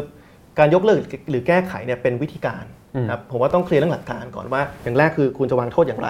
อย่างที่ 2 คือวิพากษ์วิจารณ์สุจริตได้หรือไม่ครับอย่างที่ 3 คือใครฟ้องได้อืมแล้วพอเราได้คำตอบในสามหลักการเนี้ยเราค่อยมาดูกันว่าต้องใช้กระบวนการแก้ไขหรือกระบวนการยกเลิก หรือกระบวนการเขียนใหม่แบบไหน เพื่อให้ตอบสามหลักการนี้ครับหลักการที่หนึ่งเราพูดไปแล้วนะครับเรื่องของการลดโทษนะครับหลักการที่สองคือการวิพากษ์วิจารณ์โดยสุจริตครับความจริงหลักการที่2เนี่ยผมว่าแก้ง่ายสุดอืมเพราะว่าเอิ่มเรามีคำพูดที่ใช้อยู่แล้วสำหรับหมิ่นประมาทบุคคลธรรมดา ก็คือมาตรา 329 กับมาตรา 330 ที่เขียครันบว่าถ้าเป็นการวิพากษ์วิจารณ์สุจริตด้วยความเป็นธรรม หรือว่าเป็นการพูดสิ่งที่เป็นความจริงและเป็นประโยชน์ต่อประชาชนนะครับก็จะเป็นข้อยกเว้นว่าไม่ผิดการหมิ่นประมาทครับนะผมว่าเอิ่มถ้าทางออกที่เรียบง่ายสุด ก็คือถ้าเรายืนหลักตรงกันว่าสิทธิเสรีภาพในการแสดงความเห็นเนี่ยหมายถึงการสามารถวิพากษ์วิจารณ์โดยสุจริตได้ แล้วเรามองว่าความจริงเป็นประโยชน์ต่อคนที่ได้รับ feedback ด้วยเนี่ยเราก็ใช้คำพูดนี่แหละครับเอิ่มไป apply หรือว่าไปไปไปครอบเอิ่มอาจจะกฎหมายมาตราหนึ่งสองปัจจุบัน หรือว่าถ้ามีการยกเลิกหรือว่าเขียนใหม่ก็คือใช้หลักเกณฑ์เดียวกันครับคือพูดง่ายๆก็คือว่าเอิ่มถ้าเป็นการเอิ่มพูดอะไรก็ตามที่เป็นการวิพากษ์วิจารณ์โดยสุจริต หรือว่าเป็นการเอ่อเป็นสิ่งที่เป็นความจริงและเป็นประโยชน์ต่อประชาชนเนี่ยไม่ว่าคุณจะพูดถึงบุคคลธรรมดาหรือว่าสถาบันพระมหากษัตริย์ก็คือจะได้รับการยกเว้นครับจากหมิ่นประมาทเพราะว่านี่ก็ชัดเจนขึ้นอืมว่าวิพากษ์วิจารณ์ถูกทำได้ แล้วก็เอ่อหมิ่นประมาทดูหมิ่นอาฆาตมาร้ายทำไม่ได้ครับอ่า เรื่องที่หนึ่งเรื่องที่สองนี้พอจะคุยกันได้ แล้วเรื่องที่สามนะใครจะเป็นคนฟ้องครัเรื่องที่สามเนี่ยเป็นเรื่องที่ผมเองยังไม่ตกผลึกมากที่สุด อันนี้พูดแบบแบบครับตรงไปตรงมาเลยเนาะเอิ่มคือว่าใครจะฟ้องได้ คือผมเห็นเห็นว่าปัจจุบันเนี่ยมีปัญหาแน่นอน คือการที่จะให้ใครมาฟ้องเลยเนี่ยผมคิดว่าเป็นปัญหาอย่างที่บอกคือมันกลายเป็นว่าเราจะมีนักการเมืองที่พยายามจะใช้สถาบันเป็นเครื่องมือทางการเมืองครับเราจะมีนักการเมืองข้าราชการที่พยายามจะใช้ชื่อเสียงของสถาบันเนี่ยมาปกปิดการทุจริตของตัวเองอืมแต่ว่าเอิ่ม ถ้าไม่ใช่ใครก็ตามฟ้องได้เนี่ยควรจะเป็นใครนะครับบางคนก็มองว่าถ้าเราไม่อยากให้มีการคิดแทนนะครับถ้าเราไม่อยากให้มีการพยายามจะใช้เป็นเครื่องมือเนี่ยทางออกที่เรียบง่ายที่สุดสำหรับเขาก็คือว่าให้เป็นสถาบันพระมหากษัตริย์ตัดสินใจเอง คือใช้ใช้พระราชวินิจฉัยเอง ว่าอะไรเป็นเป็นคดีที่สมควรต่อการฟ้องร้อง อะไรเป็นคดีที่ไม่สมควรนะครับถ้าพูดให้ในเชิงหลักการก็อาจจะบอกว่าเป็นสำนักราชเลขาที่รับผิดชอบเรื่องนี้ไป อันนี้ก็เป็นแนวทางที่ทางอังกฤษเลือกใช้ ก็คือว่าเอิ่มถ้ามีการหมิ่นประมาทสถาบันจริงๆเนี่ยสำนักราชเลขา ก็จะยื่นเรื่องฟ้องร้องคดีแพ่งกับผู้ที่กล่าวหานะครับแต่บางคนก็จะกังวลครับว่าพอเป็นแบบเนี้ยมันอาจจะทำให้มันอาจจะใกล้ชิดเกินไปครับนะครับแล้วมันทำให้ท้ายสุดแล้วเนี่ยเอิ่มถ้ามีการฟ้องร้องจริงเนี่ยกลายเป็นว่ากษัตริย์เนี่ยเอ่อมาเป็นคู่กรณีอย่างชัดเจน แล้วก็กลัวว่าจะเกิดความขัดแย้งเกิดขึ้นนะครับ ก็มีข้อเสนอบางประเทศที่เขาเว้นระยะห่างขึ้นมานิดนึงอืมนะครับคืออาจจะบอกว่าเป็นองค์กรต่างๆ ที่อาจจะไม่ได้อิงกับการเมืองมากเอิ่มแล้วก็ทำหน้าที่แทนในการในการประเมินแทนว่าอะไรเป็นการวิพากษ์วิจารณ์โดยสุจริตไม่เกี่ยวข้องครับอะไรเป็นการดูหมิ่นที่จะปล่อยผ่าน ว่าอะไรเป็นการดูหมิ่นที่จะฟ้องร้อง ซึ่งผมเข้าใจว่ามีประเทศอย่างเนเธอร์แลนด์ถ้าผมจำไม่ผิดนะครับก็ให้บทบาทนี้กับกระทรวงยุติธรรม ก็จะเป็นปลัดกระทรวงยุติธรรมที่รับผิดชอบไป ข้อเสนออื่นๆที่ผมเคยได้ยินก็อาจจะเป็นเอิ่มอายการสูงสุดหรือเปล่านะครับในฐานะ ทำงานกึ่งเหมือนกับคล้ายๆองค์กรอิสระที่ทำหน้าที่ในการคัดกรอง ทีนี้มันก็มีข้อดีข้อเสียครับ คือถ้ายิ่งใกล้เนี่ยเอิ่มคนฝั่งอนุรักษนิยมก็อาจจะกังวลเอิ่มสิ่งที่ผมกล่าวไว้คือว่ามันกลายเป็นว่ากษัตริย์เองจะมาเป็นผู้ฟ้องร้อง ซึ่งหลายคนก็มองว่าไม่เหมาะสม แต่ถ้าไกลเกินไปเราก็จะถ้าไกลเกินไปจริงๆเนี่ยเราก็จะตกอยู่ปัญหาเดิมว่าท้ายสุดแล้วก็จะมีคนที่ต้องคิดแทนท่านอืมแล้วก็บางทีการคิดแทนตัดสินใจแทนเนี่ยอาจจะไม่ส่งผลที่ดีครับหรือว่าส่งผลที่ที่เป็นสิ่งที่สถาบันต้องการ นะครับเพราะฉะนั้นอันเนี้ยเป็นสิ่งที่ผมยังไม่ตกผลึก แต่ว่าเราไม่ค่อยได้มีการพูดคุยในประเด็นเหล่านี้เท่าไหร่ แล้วก็แล้วก็ผมว่ามันมีหลายหลายความเป็นไปได้เกี่ยวกับครับประเด็นนี้ครับคิดว่าวันนี้เราควรจะพูดคุยกันไว้ก่อน ไปเอ่อวิเคราะห์ให้ตกผลึกก่อน หรือว่าเราควรจะพูดถึงทางเลือกไปเลยไหมฮะว่าควรจะ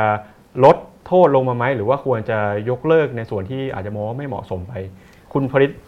เท่าที่พูดมานี่ รู้สึกว่าน้ำหนักหรือว่าโทนของตัวเองนี่อยู่ในฝั่งไหนมากกว่ากันครับโอ้โหอันนี่คงต้องให้คนต้องให้คนอื่นประเมินนะครับครับแต่ว่าสิ่งที่ผมแล้วก็ทางรัฐธรรมนูญก้าวหน้ายึดมั่นมาตลอดนะครับไม่ว่าจะเป็นเรื่องประเด็นเรื่องรัฐธรรมนูญหรือว่าประเด็นเรื่องหนึ่งสองเนี่ยคือสิ่งสำคัญที่สุดคือการสร้างบทสนทนาที่หนึ่งคือปลอดภัยครับคือทุกคนต้องมีความสบายใจในการพูดความเห็นของตัวเองอืมนะครับอย่างวันเนี้ยมันก็ต้องเป็นบทสนทนาที่ผมผมกล้าพูดความคิดของผมจริงครับๆนะครับโดยที่ไม่รับผลกระทบ ซึ่งก็ก็หวังว่าจะไม่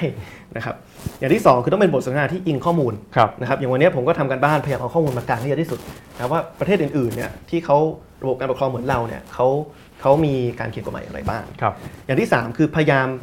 วางกรอบของทางออกอืมว่ามีความเป็นไปได้ทางไหนบ้างอืมนะครับมันเหมือนกับสมัยที่ผมพูดเรื่องสวครับครับคือผมอาจจะมีเอิ่มปักธงของผมว่าผมเชื่อในระบบสภาเดียว คือไม่ต้องมีวุฒิสภาแล้ว แต่สิ่งที่ผมแล้วก็รัฐมนตรีก้าวหน้าทำคือพยายามนำเสนอว่าเฮ้ย มันก็มีหลายทางเลือกนะ คือเราเชื่อในสภาเดียว แต่ว่าคุณอาจจะต้องการสภาที่มาสวที่มาจากการเลือกตั้งอำนาจเยอะ หรือสวแต่งตั้งอำนาจน้อยก็ได้ เพียงเราให้เห็นว่าไอ้สวปัจจุบันที่อำนาจเยอะแต่งตั้งน้อยเนี่ยมันมันไม่ใช่ทางเลือกที่ตรงกับหลักประชาธิปไตย ครับแต่ครัมันบมีอีกสามทางเลือก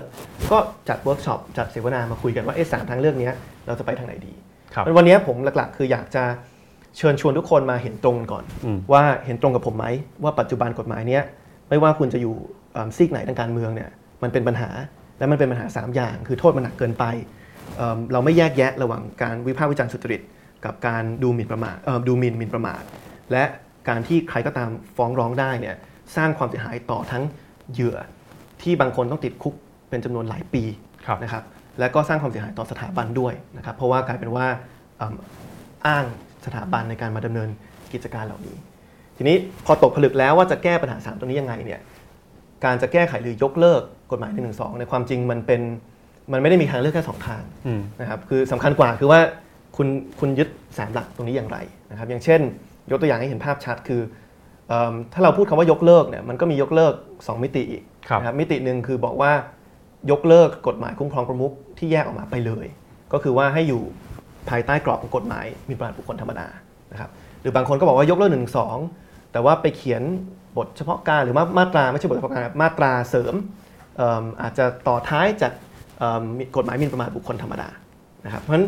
มันมีหลายหลายวิธีการ หรือว่าถ้าผมพยายามจะรีแคปให้เห็นภาพชัด ถ้ากลับมาสายปัญหาผมนะครับถ้าคุณเชื่อว่าหนึ่งคือโทษควรจะเท่ากันกับบุคคลธรรมดา ถ้าคุณเชื่อว่า 2 คือวิพากษ์วิจารณ์สุจริตควรจะทำได้ แล้วถ้าคุณเชื่อว่า 3 คือคนที่ฟ้องร้องควรจะเป็นคู่กรณีเอง หรือว่ากษัตริย์เองเนี่ย การยกเลิก1นึไปเลย ก็เป็นทางออกสำหรับคุณครับนะครับเอิ่มซึ่งมันไม่ได้หมายความว่าพระมหากษัตริย์จะไม่ได้รับการคุ้มครองนะครับ แต่ว่าคุ้มครองภายใต้กฎหมายเดียวก็เป็นประมาทบุคคลธรรมดาสำหรับผมเนี่ยสองประเด็นแรกเนี่ยผมเห็นด้วยอย่างที่กล่าวไว้คือผมเห็นด้วยกับการลดโทษให้เท่ากันกับบุคคลธรรมดา ผมเห็นด้วยกับการบอกว่าวิพากษ์วิจารณ์สุจริตควรจะทำได้ แต่สิ่งที่ผมยังไม่ตกผลึกคือว่าเราควรจะให้พระมหากษัตริย์เป็นคนฟ้องเองหรือเปล่าหรือว่าเราควรจะเว้นระยะห่างไว้สักนิดหนึ่งนะครับเพ ราะฉะนั้นเนี้ยก็เลยเป็นเป็นเป็นจุดที่ยังไม่ตกผลึกตรงนั้น ครับ เรื่องของสถานการณ์ตอนนี้เนี่ยนะครับก็ปรากฏว่าเราเห็นมีการเอากฎหมายอาญามาตรา1นึเนี่ยมาบังคับใช้กันมากขึ้นนะฮะมองปรากฏการณ์ที่เกิดขึ้นในช่วงนี้ยังไง สะท้อนให้เห็นถึงอะไรหรือเปล่าครับ คือถ้าวิเคราะห์ในวงแคบในมุมแคบก่อนนะครับผมว่าการนำมาตราหนึ่งสองกลับมาใช้เนี่ยมันก็มีความน่ากังวลหลายอย่างอืมคืออย่างที่บอกคือ ไอ้สามปัญหาที่ผมพูดไปมันคือกลับมาพูดง่ายครับๆคือถ้ากลับมาใช้สามปัญหานี้ก็ก็มีอยู่นะครับเอ่อสิ่งที่เราผมว่าสิ่งที่เราเห็นในช่วงตั้งแต่ปลายปีที่แล้วเอ่อที่มีการกลับมาใช้เนี่ยคือความน่ากังวลอีก2อสมิติ มิติหนึ่งคือจำนวนปริมาณของคดีครับนะครับที่ที่เกิดขึ้น ผมเข้าใจว่าเมื่อกี้ตอนต้นรายการเราบอกว่า 30 กว่าคดี 40 กว่าคดีแล้วครับใช่ไหมครับอย่างที่สองเนี่ยคือเราเห็นถึงความไม่แน่ไม่นอนของข้อกล่าวหาว่าตกลงอะไรเข้าข่ายผิด 1นึอะไรไม่เข้าข่ายผิด เพราะว่าเอ่อถ้าเราไปดูใน 30-40 คดีเนี้ยข้อกล่าวหามันก็มีเอิ่มเรียกว่าสเปกตรัมหรือว่ามีความกว้างมากนะครับบางข้อกล่าวหาก็เกี่ยวกับบางคำพูดในเวทีปราศัย บางข้อกล่าวหาเกี่ยวกับการจัดพิมพ์หนังสือรวบรวมคำปราศัยครับบางข้อกล่าวหาเป็นการเอิ่มจัดพิมพ์ จัดทำจำหน่ายปฏิทินอืมนะครับเพราะฉะนั้นมันเริ่มไม่แน่ไม่นอนแล้วว่าอะไรเข้าข่ายผิดไม่ผิดนะครับและนี่ก็เป็นปัญหาของ1นึที่มันเกิดขึ้นในอดีตแล้วก็พอกลับมาใช้ก็เกิดขึ้นอีกรอบหนึ่ง แล้วก็มิติสุดท้ายที่ผมว่ามันสร้างความอาจจะเป็นในมุมของความรู้สึกมากกว่าหลักการนะครับ คือเราเห็นถึงอายุของคนที่ถูกเอิ่มฟ้องคดี1นึเนี่ยเอิ่มลงไปถึงคนอายุ 16ครับนะครับคือคือในเชิงหลักการเนี่ยเราเราต้องต้องต้องยืนหยัดแหละว่าถ้ากฎหมายไม่เป็นธรรมเนี่ยใช้กับคนอายุเท่าไหร่เป็นใครก็ไม่เป็นธรรมเหมือนกัน แต่พอมันถูกใช้กับคนที่อายุ 16เนี่ยในฐานะแบบความรู้สึกของประชาชนหรือว่าความรู้สึกของพ่อแม่เนี่ยแน่นอนมันก็สร้างความความความ เอิ่มเศร้าโศกเอิ่มความรู้สึกไม่ยุติธรรมกับตรงนั้นเนี่ยอาจอาจจะมากขึ้นกว่าเดิมนะครับเพราะฉะนั้นผมว่าถ้าวิเคราะห์ในมุมแคบเนี่ยมันก็มีความกังวลตรงนี้แหละครับว่าปัญหาเดิมๆมันก็จะกลับเข้ามา แต่ในมุมหนึ่งเราก็เห็นว่าการพยายามจะสร้างความหวาดกลัวเรื่องนี้ โดยการเอากฎหมายกลับมาใช้เนี่ยก็อาจจะเป็นกลยุทธ์ที่อาจจะไม่ได้ไม่ได้ไม่ได้เอ่อมีประสิทธิภาพสักเท่าไหร่ครับเพราะว่าเราเห็นว่าถึงแม้กฎหมายนี้กลับมาใช้เนี่ยเอิ่มคนก็ยังพูดคุยถึงเรื่องพวกนี้อยู่ แล้วก็เอิ่ม ความจริงเวทีอย่างเวทีนี้หรือว่าเวทีหลายๆรายการที่จัดก่อนหน้านี้เนี่ยก็เริ่มมีการจัดเวทีวิชาการที่เอาข้อเสนอต่างๆเนี่ยมาพูดคุยกันมากขึ้น เพราะว่าสังคมเองก็มีปฏิกิริยาที่เปิดรับต่อการพูดคุยในประเด็นนี้ด้วยเหตุและผลมากขึ้นครับนะครับเพราะฉะนั้นถ้ามองวิเคราะห์ในมุมแคบก็คือน่ากังวลที่ปัญหาเดิมๆจะกลับมา แต่ว่าเราก็เห็นว่าบริบทของสังคมเนี่ยเปลี่ยนไปแล้วเกี่ยวกับเรื่องนี้นะครับแต่ถ้าวิเคราะห์ในวงกว้างออกมาเนี่ยคือไม่ได้มองแค่เรื่องหนึ่งสองแต่มองในเรื่องของเอิ่มเรียกว่าปฏิกิริยาหรือว่า การตอบโต้ของของรัฐต่อต่อข้อเรียกร้องทางการเมืองเนี่ยผมว่ามันก็มีหลายอย่างที่น่ากังวลครับอย่างแรกคือเราก็เห็นถึงท่าทีของรัฐที่พยายามจะใช้ไม้แข็งอืมคือพยายามตอบโต้ด้วยด้วยไม้แข็ง ซึ่งอันเนี้ยก็เป็นสิ่งที่ก็ก็ไม่สบายใจ ในเมื่อข้อเรียกร้องแรกของผู้ชุมนุมจริงๆเริ่มต้นเลยเนี่ยคือการหยุดคุกคามประชาชน คือการครับรับรองสิทธิเสรีภาพในการเอิ่มแสดงความเห็นแล้วก็ในการในการชุมนุม ทีนี้เราก็เห็นแหละว่ารัฐก็พยายามเอากฎหมายต่างๆมาอ้าง อย่างเช่น พรกฉุกเฉินช่วงโควิด อย่างเช่นกฎหมายต่างๆ เข้ามาพรบความสะอาด แต่ว่ามันก็เป็นสะท้อนให้เห็นถึงพฤติกรรมว่ารัฐก็ไม่ได้มีความพร้อมที่จะเอิ่มคุ้มครองสิทธิเสรีภาพตรงนี้ หรือว่าอย่างน้อยเปิดรับต่อการรับฟังข้อเสนอเหล่านี้นะคครับรับแล้วการที่รัฐอาจจะไม่ได้แสดงความจริงใจ ความกระตือรือร้นนะครับในการประนีประนอมเนี่ยผมว่ามันชัดมาตั้งแต่เรื่องรัฐธรรมนูญแล้วอืมนะครับคือจะเห็นว่าเอิ่มการเอิ่มตอบสนองข้อเรียกร้องของของรัฐบาลเองเนี่ยถ้าภาษาอังกฤษคือ too little too late คือชอบทำสิ่งต่างๆ น้อยไปแล้วก็ช้าไป คือถ้าเราย้อนกลับไปตั้งแต่โควิดระลอกแรกเสร็จเนาะเอิ่มช่วงที่ก่อนการชุมนุมจะเกิดขึ้นเนี่ยถ้าตอนนั้นรัฐบาลออกมาบอกว่ารัฐบาลเห็นแล้วว่ารัฐธรรมนูญมีปัญหา ต้องร่างรัฐธรรมนูญฉบับใหม่ มีสสรเลือกตั้งร้อยเปอร์เซ็นต์ตัดอำนาจสวเลือกนายกออกมาตรา 272 เนี่ยเผลอๆการชุมนุมไม่เกิดขึ้นเลยนะครับครับ แต่ว่าพอรัฐบาลปล่อยให้มันดำเนินเรื่องมาถึงวันนี้เนี่ยมันกลายเป็นว่าถึงแม้ วันนี้รัฐบาลหันมายูเทิร์นบอกว่าโอเค สสรที่มีการแต่งตั้ง ไม่เอาแล้วเอาสสรเลือกตั้งทั้งหมดมาร่างรัฐธรรมนูญฉบับใหม่ ถึงแม้จะมีความจริงใจมาบอกว่าโอเค ตัดอำนาจสวเลือกนายกยินดี มันอาจจะสายไปแล้วครับนะครับ ซึ่งผมว่าก็ก็คืออะไรที่ผ่านมาแล้วก็ก็ก็ก็ต้องสะสาง แต่ว่าหลังจากเนี้ยผมอยากเห็นรัฐบาลมีความกระตือรือร้นมากขึ้นในการในการพยายามจะรับฟังแล้วก็หาจุดร่วมครับหาจุดประนีประนอมกับผู้ชุมนุมจริงๆนะครับอืมคือผมก็เข้าใจว่าตอนนี้วิกฤตเอ่อ ประประเทศไทยเองก็เผชิญ 2 วิกฤตพร้อมกันครับหรือเรียกว่า 3 วิกฤตพร้อมกัน ตั้งแต่วิกฤตสุขภาพ ซึ่งก็มีความท้าทายว่าจะจำหน่ายวัคซีนยังไง ให้เป็นทางกับทุกฝ่าย วิกฤตเศรษฐกิจ ผมเห็นตัวเลขคนตกงานมากขึ้นเนี่ยถ้าเทียบกับพฤศพฤศจิกาปีที่แล้วเนี่ยขึ้นมา 700%นะครับแล้วก็ไม่รู้ว่าเศรษฐกิจไทยเนี่ยจะฟื้นเมื่อไหร่ครับนะครับแล้วก็มาเจอวิกฤตการเมืองอีก เพราะฉะนั้นผมก็หวังว่าอย่างน้อยรัฐบาลก็จะพยายามแสดงความกระตือรือร้นในการแก้ไขปัญหาครับเอิ่มปัญหาวิกฤตทางการเมืองแบบนี้นะวันนี้เรายังทำอะไรกันได้บ้างฮะ ที่บอกว่าอยากจะให้กลับมาพูดคุยกันนี่เชื่อว่าจริงๆเขาจะกลับมาคุยกันได้หมายถึงว่าเออคู่ขัดแย้งหรือว่าคนที่มีเอ่อปัญหามีความคิดไม่ตรงกัน วันนี้ยังกลับมาคุยกันได้เหรอครับ ผมคิดว่าสิ่งที่สำคัญก็คือการสร้างบทสนทนาที่มันปลอดภัยแล้วก็มีความจริงใจครับแต่ความจริงสิ่งที่ผมคาดเรียกว่าคาดหวังไว้สูงสุดในการแก้วิกฤตการเมืองเนี่ยแล้วก็ยังคาดหวังอย่างนั้นอยู่อืมนะครับคือการร่างรัฐธรรมนูญฉบับใหม่นะครับครับคือท้ายสุดแล้วเนี่ยรัฐธรรมนูญมันเป็นกฎหมายสูงสุดของประเทศ การวาง เรียกว่ากติการ่วมกันของประชาชน 60กว่าล้านคนครับว่าอยากจะอยู่ในสังคมแบบไหนเนี่ยคือโดยธรรมชาติอยู่แล้วมันเป็นไปไม่ได้หรอกครับ ที่รัฐธรรมนูญฉบับหนึ่งเนี่ยจะถูกใจคนทุกคนทุกอย่างอืมนะครับเพราะว่าแต่ละคนก็มีความความคิดที่แตกต่างหลากหลายทางความคิด แต่สิ่งที่สำคัญคือการเอ่อให้ทุกคนมีส่วนร่วมในการมาออกแบบกติกาตรงนั้นครับซึ่งสิ่งหนึ่งที่เป็นรูปธรรมที่สุดของการสร้างพื้นที่ตรงนั้นขึ้นมาเนี่ยก็คือการตั้งสสรให้มาร่างรัฐธรรมนูญฉบับใหม่ครับนะครับ ถ้ามองอย่างผิวเผิน คนก็อาจจะแย้งกลับมาว่าก็เขาให้ตั้งแล้วไงอืมเดี๋ยวก็จะมีการตั้งสสรแล้ว แต่ถ้าเราไปดูรายละเอียดเนี่ยมันมีอันตรายมันมีเอิ่มเขาเรียกว่า devil is in the detail ครับคือความเลวร้ายเนี่ยอยู่ในรายละเอียด ก็คือว่าสสร200 คนที่รัฐบาลจะตั้งเนี่ยถ้าใช้สูตรของพรรคร่วมรัฐบาลเนี่ยจะมีเพียงแค่ 150จาก200 ที่มาจากการเลือกตั้ง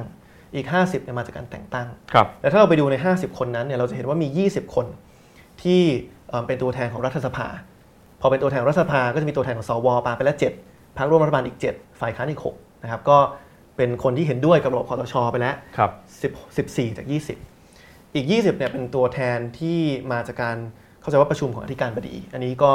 อืมขอไม่ขอไม่ตัดสินไปเองก็แล้วกันว่าครับอธิการบดีจะคิดเห็นอย่างไรในการเมือง แต่อีก 10 ที่เหลือเนี่ยเอ่อเป็นตัวแทนของนิสิตนักศึกษา ซึ่งฟังดูเหมือนจะดี แต่ว่าพอไปดูแล้วเนี่ยจะเห็นว่าเขาเขียนไว้ว่า ให้กกตเป็นคนคิดวิธีการคัดเลือกครับนิสิตนักศึกษาคือไม่ได้ไม่ได้เขียนไว้ชัดว่าให้นักศึกษาเลือกกันเองนะครับเพราะฉะนั้นมันเลยเห็นถึงกลิ่นอายของการพยายามจะควบคุมเอิ่มสสรนี้อยู่ครับแล้วถ้าควบคุมได้แบบนั้นจริงเนี่ยก็จะสามารถควบคุมเนื้อหาของรัฐธรรมนูญได้ครับเราก็ใช้เวลา 2 ปีในการร่างรัฐธรรมนูญฉบับใหม่ ซึ่งก็อาจจะไม่แตกต่างในเชิงเนื้อหาสาระอืมหรือว่าในความชอบธรรมครับจากรัฐธรรมนูญฉบับครับ 60 เลยครับเดี๋ยวผมขอหยุดเรื่องรัฐธรรมนูญกับสสรไว้ตรงนี้ก่อนนะฮะอยากจะคุยเรื่อง1นึให้จบไปในทีเดียวโอเคเลยนะครับครับ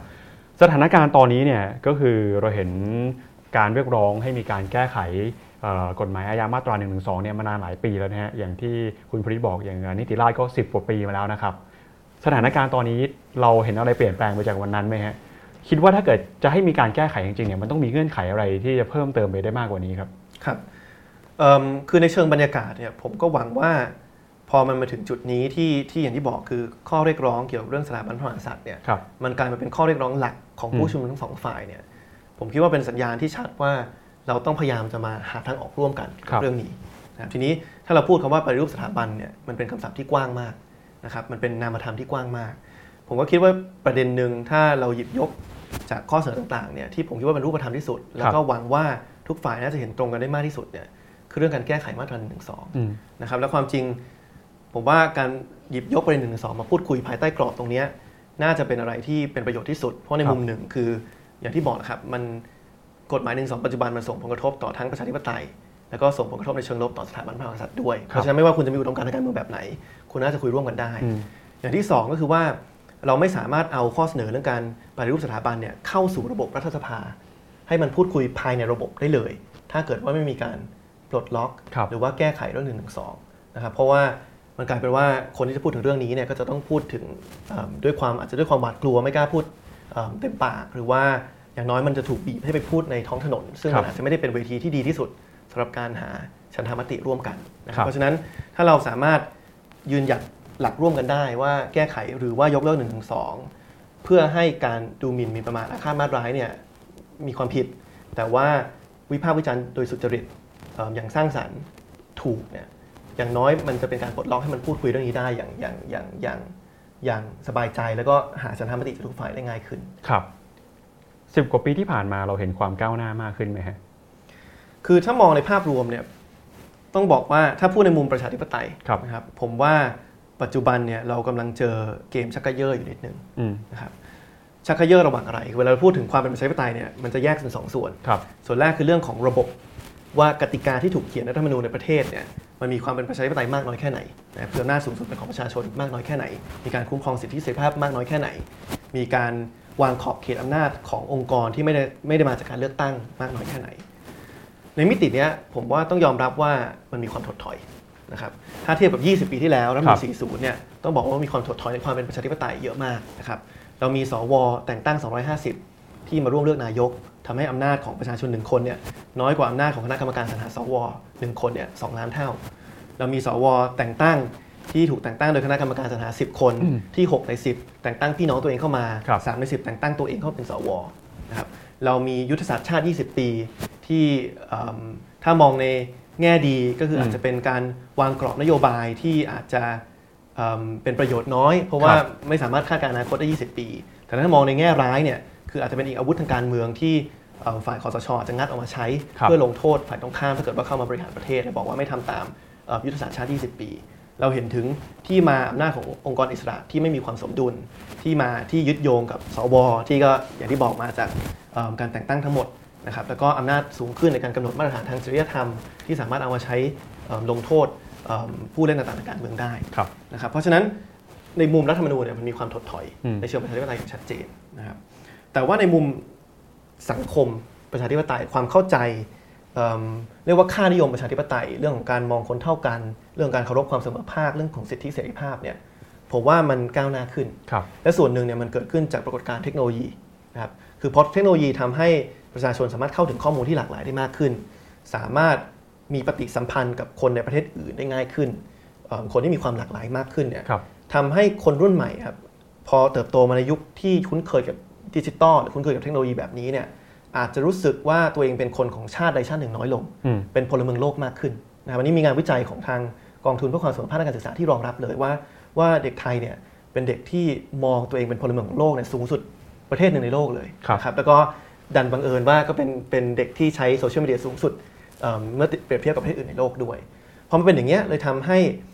เด็กรุ่นใหม่เนี่ยมีการยึดกับหลักค่านิยมของประชาธิปไตยสูงมากครับนะครับเราเลยเห็นว่าในเวทีเอิ่ม ชุมนุมเนี่ย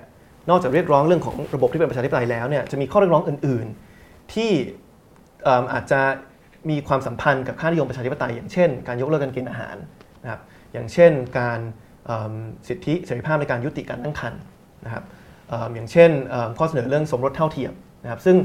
มันเป็นการอิงกับค่านิยมประชาธิปไตยเรื่องความเสมอภาคเรื่องสิทธิเสรีภาพครับมันเลยเป็นชักกระเยอะเกิดขึ้น ว่าในขณะที่เอิ่มสังคมคนรุ่นใหม่เนี่ยเริ่มให้ความสำคัญ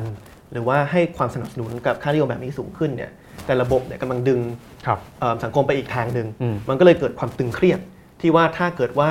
เราไม่พยายามปรับระบบให้ตามทันเอิ่มคนรุ่นใหม่ที่เติบโตขึ้นมาเป็นอนาคตของประเทศเนี่ยท้ายสุดแล้วเนี่ยเชือกเนี่ยมันมีสิทธิ์ขาดครับและการขาดของเชือกมันก็หมายถึงความสูญเสีย ซึ่งผมก็หวังว่าไม่ว่าคุณจะอยู่ตรงไหนในในในสมการเนี้ยคุณไม่อยากเห็นอืมนะครับเพราะฉะนั้นผมว่าอันเนี้ยก็ก็เป็นเป็นสิ่งที่ที่ตอบคำถามว่าสังคมเราพอสังคมเราก้าวหน้าขึ้นตรงนี้เนี่ย แล้วระบบยังล้าหลังอยู่มันเลยเกิดความตึงเครียดครับเอิ่มที่ที่ที่ที่ต้องพยายามจะคลี่คลายครับถ้าวันนี้มีอะไรจะบอกคนที่อยู่ในสมการความขัดแย้งนะครับ เรื่องของการแก้ไขกฎหมายอาญามาตรา1นึเนี่ยในแต่ละฝ่ายอยากจะบอกอะไรบ้าง เริ่มต้นจากฝ่ายที่ออกมาเรียกร้องก่อนครับคือความจริงบอกกับทุกฝ่ายก็ได้ครับครับคือผมว่าสิ่งที่สำคัญอย่างแรกเนี่ยคือ ถ้าเราอยากอยู่ในสังคมที่เป็นประชาธิปไตยเนี่ยเราก็ต้องยอมรับว่าเอิ่ มมันเป็นไปไม่ได้ที่ว่าทุกคนจะมีความเห็นตรงกันครับนะครับเพราะฉะนั้นการยอมรับว่ามันมีความหลากหลายเชิงความคิดเอิ่มการที่แต่ละคนอาจจะให้ความสำคัญ หรือว่าลำดับความสำคัญของแต่ละประเด็นแตกต่างกันออกไปเนี่ยมันเป็นเรื่องปกติครับนะครับแต่ว่าทำยังไงให้อย่างน้อยทุกคนเนี่ยยึดหลักอยากหลักพื้นฐานของประชาธิปไตยก็คืออำนาจสูงสุดของประชาชน อย่างน้อยทุกคนมีส่วนร่วมอย่างเท่าเทียมกันครับในการกำหนดอนาคตของประเทศนี้นะครับอย่างที่สองเนี่ยคือภายใต้กรอบความแตกต่างทางความคิดนั้นเนี่ยผมอยากให้เราพยายามจะเอิ่มสร้างบทสนทนาที่อิงกับเรื่อง เหตุและผลเรื่องข้อมูลเป็นหลักนะครับก็คือว่าเอิ่มพยายามจะเอิ่มก่อนเข้ามาคุยคือแน่นอนมันมนุษย์เรามีอารมณ์ครับแต่ในการเข้ามาคุยกับฝ่ายตรงข้ามเนี่ยพยายามวางอารมณ์ไว้ก่อนนะครับวางอารมณ์ไว้ก่อนแล้วก็พยายามเอาเหตุและผลเอาข้อมูลเนี่ยมาพูดคุยกันครับนะครับอย่างที่ 3 คือการสร้างบทสนทนาที่ปลอดภัยแหละครับนะครับเพราะฉะนั้นทำไงให้บทสนทนาเนี่ยมันมีความแตกต่างทางความคิดมามาอยู่เยอะเอ่อเป็นบทสนทนาที่ที่เราเอิงหลักข้อมูลแล้วก็เหตุผลเป็นหลัก แล้วก็เป็นบทสนทนาที่ที่ภาครัฐมีบทบาทสำคัญในการรับรองความปลอดภัยของบทสนทนานั้นนะครับว่าทุกคนสามารถพูดความในใจความคิดส่วนตัวได้ โดยที่ไม่มีผลกระทบในเชิงลบเข้ามา ถ้าเราสร้างบรรยากาศนี้ได้เนี่ยผมคิดว่าไม่ว่าประเด็นจะเป็นประเด็นที่ละเอียดอ่อนแค่ไหน อย่างเช่นประเด็นหนึ่งถึงสองหรือว่าประเด็นอื่นในรัฐธรรมนูญเนี่ยเเราสามารถหาทางออกร่วมกันได้ครับครับ ส่วนใหญ่ที่เราคุยกันไปเนี่ยคุณพริก็จะพูดถึงปัญหาของกฎหมายอาญามาตรา1นึนะฮะ ขณะเดียวกันเนี่ยก็มีฝ่ายที่เห็นด้วยกับกฎหมายนี้ บอกว่าควรจะมีต่อไป มีเหตุผลอะไรที่เรา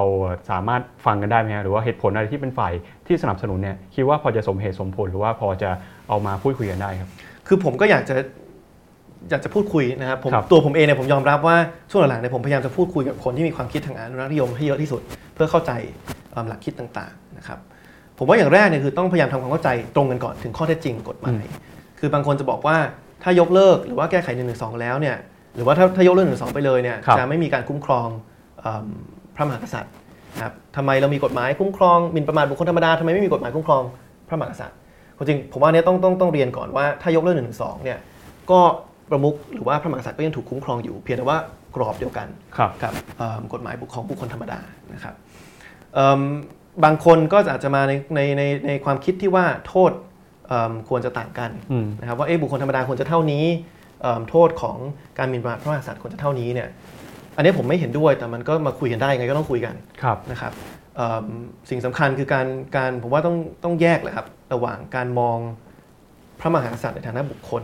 กับพระมหากษัตริย์ในฐานะสถาบันครับในฐานะประมุขที่เป็นตำแหน่งนะครับเพราะฉะนั้นเนี่ยก็ต้องมาคุยกันว่าที่เขาบอกว่าอยากจะให้โทษต่างกันเนี่ยเขามองจากมุมไหนนะครับแต่ว่าเนี้ย ผมอาจจะเห็นต่าง แต่ว่าผมว่ามาพูดคุยกันได้ แต่ก็ไม่ถึงขนาดว่าจะเอ่อ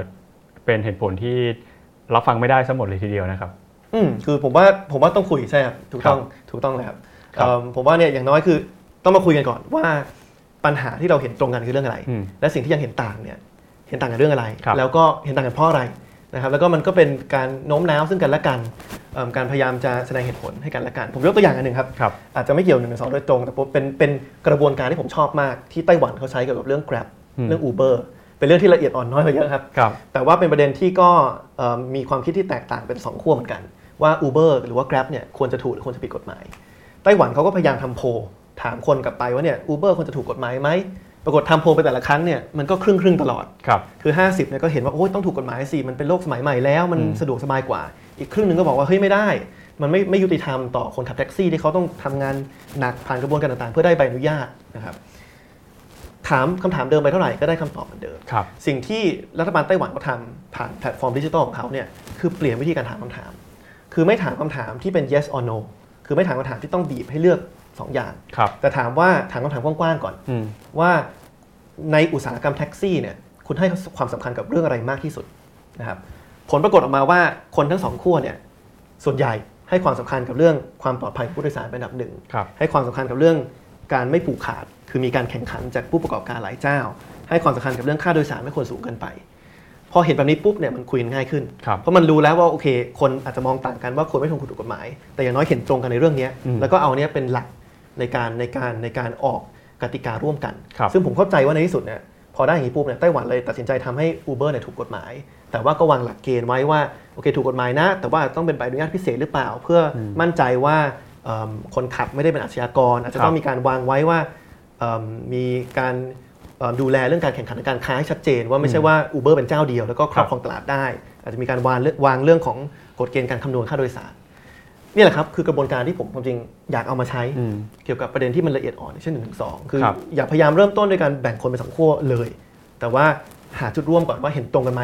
ผมเริ่มต้นวันนี้เลยก็ได้ครับใครที่ฟังอยู่สามปัญหาที่ผมพูดไปเนี่ยเห็นตรงกันไหมครับถ้าเห็นตรงเนี่ยเดี๋ยวมาคุยกันได้ว่าทางออกจะเป็นยังไง ถ้ายังไม่เห็นตรงก็ก็แชร์เข้ามาได้ จะได้หาจุดร่วมให้มันชัดเจนก่อนครับอีกฝ่ายหนึ่งที่จะไม่พูดถึงไม่ได้เลยก็คือ ฝ่ายผู้มีอำนาจหรือว่าผู้บังคับใช้กฎหมายนะฮะเราจะบอกฝ่ายนี้ว่ายังไงครับ คือ ผมว่ากลับไปข้อที่ผมพูดเบื้องต้น ก็คือว่าหลายครั้งเนี่ยรัฐไม่ได้แสดงความจริงใจหรือความกระตือรือร้นในการพยายามจะหาหาทางออก ร่วมกับผู้ที่เขาเรียกร้องให้มีการเปลี่ยนแปลง แล้วพอเป็นแบบนี้ปุ๊บเนี่ยถึงแม้รัฐในที่สุดกลับมาแสดงความจริงใจ บางทีมันอาจจะสายไปนะครับเพราะฉะนั้นถ้าเราอยากจะลดอุณหภูมิทางการเมืองเนี่ยสิ่งที่สำคัญคือการที่รัฐพยายามจะเข้าหานะครับเข้าหา พูดคุยรับฟังข้อเสนอของผู้เรียกร้อง แล้วก็พยายามหาจุดร่วมกันให้ได้นะครับเพราะยิ่งยิ่งทำเร็วเนี่ยยิ่งดีนะครับยิ่งเป็นผู้นำในการในการทำสิ่งเหล่านี้ยิ่งดี คือถ้าวันนี้รัฐบาลสมมติว่ามองว่าเรื่องการปฏิรูปสถาบันเป็นสิ่งที่เอ่อทุกฝ่ายพูดถึงกันอยู่เนี่ยแล้วออกมาบอกว่าถ้างั้นเราจะเป็นผู้นำในการสร้างเวทีที่ให้มาพูดคุยเรื่องนี้ เอาทุกความคิดเห็นเข้ามา แล้วก็สร้างบรรยากาศที่ปลอดภัย โดยการเนี่ยเอิ่มแก้ไขหรือว่ายกเลิก1นึเพื่อให้พูดคุยได้อย่างเต็มที่เนี่ยครับอันเนี้ยผมว่ามันก็จะเอิ่ม ท้ายสุดแล้วมันก็จะเป็นสิ่งที่ที่ที่รัฐบาลอย่างน้อยจะได้ได้โชว์ให้เห็นในความจริงใจ ว่าพร้อมจะแก้ปัญหานี้ร่วมกับผู้ชุมนุมถึงแม้ อาจจะเห็นต่างกันในบางประเด็นครับช่วงต้นที่เราคุยกันเนี่ยคุณพลิตก็พูดเอ่อเรื่องการออกมาเรียกร้องนะฮะเรื่องของการแก้ไขเอ่อกฎหมายอาญามาตรา1นึเนี่ยว่าเอ่อณวันนี้เนี่ยยังไม่เจอแรงต้านยังไม่เจอแรงต้านนะฮะก็เหมือนพูดว่ายังสบายใจอยู่ ก็แปลว่าคิดกังวลเหมือนกันว่าอาจจะมีแรงต้าน คือผมก็ผมว่าเป็นเรื่องเป็นเรื่องปกติ ครับนะที่ที่ที่เราแสดงความเห็นอะไรออกไป จะเจอแรงต้านครับคือท้ายสุดแล้ว ผมว่ามันเป็นภาระหน้าที่ที่คนที่อยากทำงานการเมืองทุกคนต้องรับผิดชอบอืมเพราะว่าในเมื่อคนที่ทำงานการเมืองเนี่ยเรากำลังจะพูดถึงกฎหมายที่ถูกบังคับใช้กับคน 60 ล้านคนทั่วประเทศเนี่ยครับมันเป็นสิ่งที่ส่งผลกระทบ หรือว่าการตัดสินใจความเห็นที่ส่งผลกระทบต่อคุณภาพชีวิตของคนเยอะมาก เพราะฉะนั้นมันต้องรับให้ได้ว่าก็มีคนที่เห็นต่างจากเรานะครับเอิ่มเพียงแต่ว่าผมก็พยายามจะ นำเสนอเอมด้วยท่าทีหรือว่าด้วยเนื้อหาที่พยายามอิงกับข้อมูล และก็หลักการมากที่สุด อย่างวันนี้ผมพยายามจะวางอารมณ์ส่วนตัวครับไว้พยายามจะไม่ไม่พูดถึงมุมมองส่วนตัวเยอะเกินไปด้วยซ้ำแต่พยายามจะทำให้เห็นว่าเอิ่มจากข้อเท็จจริงมันมีปัญหาอะไรบ้างทางเลือกอืมมีอะไรบ้างครับนะครับแล้วก็พยายามจะนะครับให้ความเป็นธรรมกับข้อเสนอทุกฝ่ายเนาะอย่างเมื่อกี้ผมอาจจะบอกว่าผมเห็นด้วยกับการที่ว่าเอิ่มโทษควรจะเท่ากัน แต่ผมก็พยายามจะนำเสนอว่าคนที่ไม่เห็นด้วยกับผมเนี่ยเขามาจากเหตุผลแบบไหนครับเพราะฉะนั้นการที่ การที่เราเชิญชวนคนที่มีความคิดที่หลากหลาย มาพูดคุยเรื่องเนี้ยผมคิดว่าน่าจะเป็นจุดเริ่มต้นที่ดีครับในการร่วมกันหาทางออกครับคุณพริตยังไม่เจอนะฮะแต่มีคนที่เจอแล้วเหมือนกันจากการออกมาพูดถึง1นึนะครับครับใช่ครับก็ผมว่าถึงบอกว่าคือยิ่งเราปล่อยเรื่องนี้ ให้ไม่มีการสะสางไม่มีการแก้ไขหรือว่าในที่สุดยกเลิกเอ่อมันก็จะยิ่งทำให้ผู้ที่ถูกกระทบ จากการออกมาวิพากษ์วิจารณ์โดยสุจริตเกี่ยวกับเรื่องนี้เนี่ยมันสูงขึ้นไปเรื่อยครับๆนะครับเพราะฉะนั้นว่าถ้ารัฐบาลฟังอยู่ ก็อยากให้รัฐบาลรีบดำเนินการในการในการแก้ไขครับแล้วก็หาทางออกร่วมกันเรื่องนี้ให้เร็วที่สุดครับครับแล้วก็เอิ่มผมคิดว่าการกลับมาใช้มาตราหนึ่งสองเนี่ยอย่างที่บอกคือมันกะนำมันนำปัญหาเก่าๆเอิ่มกลับมาสร้างปัญหาใหม่ๆอีกรอบหนึ่งซึ่งซึ่งก็ก็อย่างน้อยที่สุดก็หวังว่ารัฐบาลจะเปลี่ยนใจครับนะครับทีนี้มาที่โจทย์ใหญ่อีกโจทย์หนึ่งครับที่เราเราพูดทิ้งไว้บางส่วนนะฮะก็คือเรื่องของการ แก้ไขรัฐธรรมนูญที่ตอนนี้เนี่ยก็มีร่างอยู่ในสภาที่รอจะพูดคุยรอจะถกเถียงกันอยู่นะครับ สถานการณ์ตอนนี้เนี่ยเรื่องรัฐธรรมนูญยังพอจะเป็นความหวังให้เราออกจากความขัดแย้งทางการเมืองในตอนนี้ได้ไหมครับ คือถามว่าเป็นความหวังในการเป็นกลไกออกจากวิกฤตทางการเมืองนี้ต้องเป็นแน่นอนครับนะเพราะว่าผมคิดว่าเราออกจากวิกฤตทางการเมืองนี้ไม่ได้ ถ้าไม่มีการพูดถึงเรื่องรัฐธรรมนูญนะครับแต่ว่าถ้าดูจากรายละเอียดหรือว่าผลลัพธ์ที่เกิดขึ้นหลังจากเดือนพฤศจิกาปีที่แล้ว ที่มีการเสนอทั้งหมด 7 ร่างเข้าถึงสภาเนี่ยผมก็ ค่อนข้างมีความกังวลอืมนะครับเอิ่มสองอย่างครับคือคือผมว่าถ้าจะออกจากวิกฤตนี้เนี่ยมันต้องทำสองอย่างคู่ขนานกันไป ซึ่งตอนนี้ครับมันมีทั้งปัญปัญหาในทั้งสองทางคู่ขนานนี้อืมสองอย่างที่เราต้องทำคู่กันไปเนี่ยอย่างแรกคือต้องมีการร่างรัฐธรรมนูญฉบับใหม่ครับที่ประชาชนมีส่วนร่วมอย่างแท้จริงอืมนั่นหมายการการตั้งสสรที่มาจากการเลือกตั้งร้อยเปอร์เซ็นต์เพื่อให้ประชาชนทุกทุกซีกความคิดได้เข้ามาร่วมร่างกติกาครับฉบับใหม่ที่อย่างน้อยอาจจะไม่ถูกใจทุกฝ่ายแต่เป็นที่ยอมรับจากทุกฝ่าย แต่กระบวนการเนี้ยมันก็ใช้เวลาอย่างน้อย 1-2 ปีครับนะต้องมีการจัดประชามติครั้งหนึ่งเพื่อจะถามว่าเอาสสรไหมต้องมีการเลือกตั้งสสรอีก แล้วก็ต้องมีการอาจจะประชามติอีกรอบหนึ่งเพื่อรับรองร่างรัฐธรรมนูญฉบับใหม่เพราะฉะนั้นมันใช้เวลาอย่างน้อย 1-2 ปีครับระหว่างทางเนี่ยเราจะปล่อยให้มาตราที่เป็นปัญหาของรัฐธรรมนูญฉบับนี้เนี่ยอยู่ต่อไปเนี่ยคงเป็นไม่ได้เพราะฉะนั้นทางคู่ขนานที่สองที่ต้องทำไปคู่กันเนี่ยคือการแก้ไขมาตราที่มันเป็นปัญหาครับเลยนะครับอันที่เป็นปัญหามากที่สุดเนี่ยผมว่าคือมาตรา 272 ก็คือที่ให้อำนาจสวเลือกนายก เพราะว่าถ้าตรงนี้ยังไม่แก้และเกิดพรุ่งนี้มีการยุบสภา แล้วมีการเลือกตั้งขึ้นมาก่อนที่จะได้ฉบับใหม่ออกมาเนี่ยเอิ่มสว210คนก็ยังมีมีอำนาจในการมาเลือกนายกอยู่ ซึ่งอันเนี้คยรับมันขัดกับหลักหนึ่งสิทธิ์หนึ่งเสียงของประชาธิปไตยขั้นพื้นฐานอย่างชัดเจนมากครับนะครับเพราะฉะนั้นสองสิ่งเนี้ยต้องทำคู่ขนานกันไป แต่ถ้าเราไปดูการตัดสินใจการตัดสินใจของรัฐบาลเนี่ยเราจะเห็นว่าถ้าสองสิ่งเนี้ยพูดง่ายๆคือยังไม่ได้เริ่มทำครับเพราะว่าในมุมของการร่างฉบับใหม่เนี่ยอย่างที่บอกคือถึงแม้มีการตั้งสสรก็จริงเนี่ยเอิ่มสูตร สสรของรัฐบาลเนี่ยยังเป็นสูตรที่ไม่ใช่การเลือกตั้งร้อยเปอร์เซ็นต์อืมนะครับแล้วผมว่าเหตุผลที่รัฐบาลให้เกี่ยวกับการที่ต้องมี 50 คนที่มาจากการแต่งตั้งเนี่ยถ้าพูดตามตรงผมฟังไม่ขึ้นครับเพราะว่าบางคนเขาจะบอกว่าต้องมีเพราะว่าต้องการผู้เชี่ยวชาญนะครับไม่อยากให้เอิ่มคนที่ถูกเลือกตั้งมาร่างต้องเป็นผู้เชี่ยวชาญมาร่าง แต่ความจริงหลักเกณฑ์เนี้เราใช้เหมือนกับสภาผู้แทนราษฎรก็ได้ครับคือเลือกสสมา แล้วก็ให้สสตั้งผู้เชี่ยวชาญเป็นกรรมาธิการเข้ามายกร่างก็ได้ หรือว่าบางคนบอกว่าต้องมีความหลากหลายเชิงวิชาชีพ อันนี้ก็เป็นสิ่งที่สามารถทำได้ภายใต้กรอบของการเลือกตั้ง ไม่จำเป็นต้องเป็นการแต่งตั้ง อาจจะเป็นการเลือกตั้งปาร์ตี้ลิสต์ที่แต่ละลิสต์คืออาจจะเป็นแต่ละสาขาวิชาชีพ แล้วคุณก็มาเลือกเอาว่าในสาขาวิชาชีพเนี้ยคุณต้องการคนไหนเข้ามาเป็นสสรครับเพราะฉะนั้นผมเลยคิดว่าอันเนี้ยเป็นสิ่งที่ต้องต้องต้องต้องเอ่อยืนยันอืมหลักที่ว่าสสรต้องมาจากการเลือกตั้งครับร้อยเปอร์เซ็นต์นะครับทีนี้ถ้าดูจากท่าทีของกรรมาธิการที่คุยกันอยู่เนี่ยก็เหมือนกับว่ามีแนวโน้มว่าจะออกมาเป็นสูตรของรัฐบาลนะครับ ทีนี้ถ้าถ้ารัฐบาลฟังอยู่แล้วไม่เห็นด้วยกับผมเนี่ยครับไม่เป็นไรอ่าก็แต่ว่าอย่าตัดสินเองได้ไหมครับอย่างน้อยที่สุดคือ มันต้องมีการจัดประชามติอยู่แล้ว ว่าจะเอาสสรหรือไม่เนี่ยเราก็เพิ่มคำถามพ่วงเข้าไป ว่าถ้ามีสสรอยากได้สสรเลือกตั้งร้อยเปอร์เซ็นต์หรือว่าสสรที่มาจากการเลือกตั้งผสมการแต่งตั้ง อันนี้ก็เป็นวิธีที่ชิลีใช้ครับในการร่างรัฐธรรมนูญฉบับใหม่ ก็คือเป็นสองคำถามเอาสสรไหมใช่หรือไม่แล้วก็สสรรูปแบบไหนมันก็ถ้า ถ้าคิดว่าประชาชนไม่เห็นด้วยกับผม คิดว่าประชาชนเห็นด้วยกับสูตรรัฐบาลไม่เป็นไรอืมแต่อย่าคิดแทนครับก็ให้ถามในประชามติ ส่วนอันที่สองเนี่ยคือการแก้รายมาตราที่เป็นปัญหาเนี่ยก็จะเห็นว่าไม่ได้เกิดขึ้น และนี่เป็นเรื่องที่น่าผิดหวังมากจากพฤศจิกาปีที่แล้ว เพราะว่าเอิ่มคือนอกจากปัดตกร่างของไอรอที่มีทั้งหมด 10 ข้อเสนอเนี่ยครับข้อเสนอที่พื้นฐานที่สุดเนี่ยผมเข้าใจว่าคือร่าง3เนาะอืมที่มีการเสนอให้ยกเลิกมาตรา 272 ที่ครับให้อำนาจสวเลือกนายกเนี่ยยังไม่ผ่านเลยอืมแล้วที่น่าผิดหวังมากกว่านั้นเนี่ยคือไม่ใช่แค่ไม่ผ่านเพราะว่าไม่ได้เสียงของสวครับ แต่ไม่ไม่ผ่านเพราะไม่ได้เสียงของสสพักร่วมรัฐบาลด้วยอืมอันนี้คือคนที่เป็นสมาชิกสภาผู้แทนราษฎรนะครับแต่ไม่พร้อมจะยืนยันหลักที่ว่าครับกฎหมายของประเทศนี้ควรจะถูกอืมเขียนเอิ่มโดยโดยโดยเออโดยนายกรัฐมนตรีเนี่ยควรจะถูกเลือกโดยสสเท่านั้นที่ผ่านครับการเลือกตั้งของประชาชนครับอันนี้ก็เป็นเป็นความน่าผิดหวังอีกอย่างหนึ่งเพราะฉะนั้นผมว่าสองคู่ขนาดนี้ยังไงต้องเรียกร้องต่อไป และถ้าถ้าไม่เกิดขึ้นเนี่ยก็ผมว่าก็จะออกจากวิกฤตทางการเมืองนี้ค่อนข้างยากครับ ที่ผมอยากจะถามก็คือ ข้อเท็จจริงตอนนี้เนี่ยอย่างที่พูดไปนะฮะว่าข้อเรียกร้องของผู้ชุมนุมเนี่ยข้อเรียกร้องสำคัญไม่ได้ถูกส่งเข้าไปพูดในสภาด้วยซ้ำนะครับสุดท้ายแล้วเนี่ยถ้าจะนำไปสู่การแก้ไขรัฐธรรมนูญจริง โดยที่ละเลยข้อเรียกร้องของผู้ชุมนุมณตอนนี้สุดท้ายมันอาจจะไม่สู่การเอ่อตอบโจทย์หรือว่าการแก้ไขปัญหาความขัดแย้งได้นะครับครับก็ความจริงถ้าเราพูดถึงข้อเรียกร้องเรื่องการปฏิรูปสถาบันเนี่ยมันจะมีบางข้อเรียกร้องที่ไม่ได้เกี่ยวข้องกับรัฐธรรมนูญครับอย่างเช่น ทั้งหมดที่เราคุยกันวันนี้เรื่องอืมมาตรา1นึเนี่ยเอิ่ม จะร่างไม่ร่างรัฐธรรมนูญฉบับใหม่รัฐบาลสามารถทำได้ครับทันทีนะครับสสในสภาสามารถเสนอได้เอิ่มถ้าพูดถึงประเด็นอื่นที่เกี่ยวข้องกับรัฐธรรมนูญเนี่ยมันก็กลับมาสิ่งที่เคยถกเถียงเมื่อปลายปีที่แล้ว เรื่องการพิจารณาแก้ไขหมวดหนึ่งหมวดสองครับว่าปัจจุบันสสรเนี่ยถูกล็อกไว้ ถ้าโมเดลของรัฐบาลเนี่ยถูกล็อกไว้ว่าห้าม แตะหมวดหนึ่งหมวดสองซึ่งอันเนี้ยผมก็พยายามจะนำเสนอแนวคิดไปเมื่อช่วงพฤศจิกาว่าเอิ่มผม คือหลายคนมีความกังวลว่าถ้าแตะหมวดหนึ่งหมวดสองเนี่ยจะนำไปสู่การล้มล้างการปกครองครับอันนี้ผมก็พยายามจะยืนยันว่ามันไม่ใช่อย่างนั้น เพราะว่ามาตรา 255 ในรัฐธรรมนูล60 ก็เขียนไว้อยู่แล้วว่า ถ้าจะแก้รัฐธรรมนูลอย่างไรก็ตามเนี่ยห้ามเปลี่ยนรูปแบบการปกครองยังไงก็ต้องเป็นประชาธิปไตยมีประมีกษัตริย์เป็นประมุขยังไงก็ต้องเป็นรัฐเดี่ยวไม่เป็นสหพันธรัฐครับนะครับเพราะฉะนั้นข้อกังวลอันเนี้ยผมว่ามันต้องถูกคลี่คลายถูกอธิบาย แล้วถ้าเราดูประวัติศาสตร์การร่างรัฐธรรมนูญจาก 40 มา 50 60 เนี่ยจะเห็นว่ามีการแก้ไขหมวดหนึ่งหมวดสองมาตลอดนะครับครับ40 มา 50 มีการแก้ไขมาตรา 3 เพิ่มความสำคัญของหลักนิติธรรมเข้าไปนะครับ50 มา 60เนี่ยมีการแก้ไข 6 หมวดเออ6มาตราในหมวด 2 ซึ่งแก้ไขหลังประชามติเสร็จแล้วด้วยครับนะครับซึ่งเอ่อก็จะเห็นว่ามันมีการแก้ไขหมวดหนึ่งหมวดสองมาตลอด แล้วก็ไม่ได้นำไปสู่การล้มล้างการปกครองนะครับเพราะฉะนั้นผมว่าการคลี่คลายความกังวลตรงนี้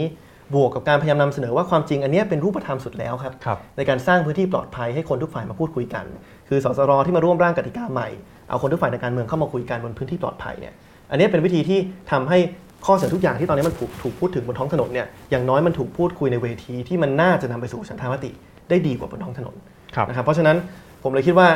อันเนี้ยก็ยังไม่สายเกินไปนะอืมความจริงผมไปดูตัวร่างร่างกฎหมายของพรรคร่วมรัฐบาลแล้วครับไอ้การล็อกหมวดหนึ่งหมวดสองเนี่ยไม่ได้อยู่ในหลักการอืมนั่นแปรยติในวาระสองได้ครับแต่ไม่เป็นไร ถ้ารัฐบาลไม่เห็นกับผมไม่ต้องแปรยติก็ได้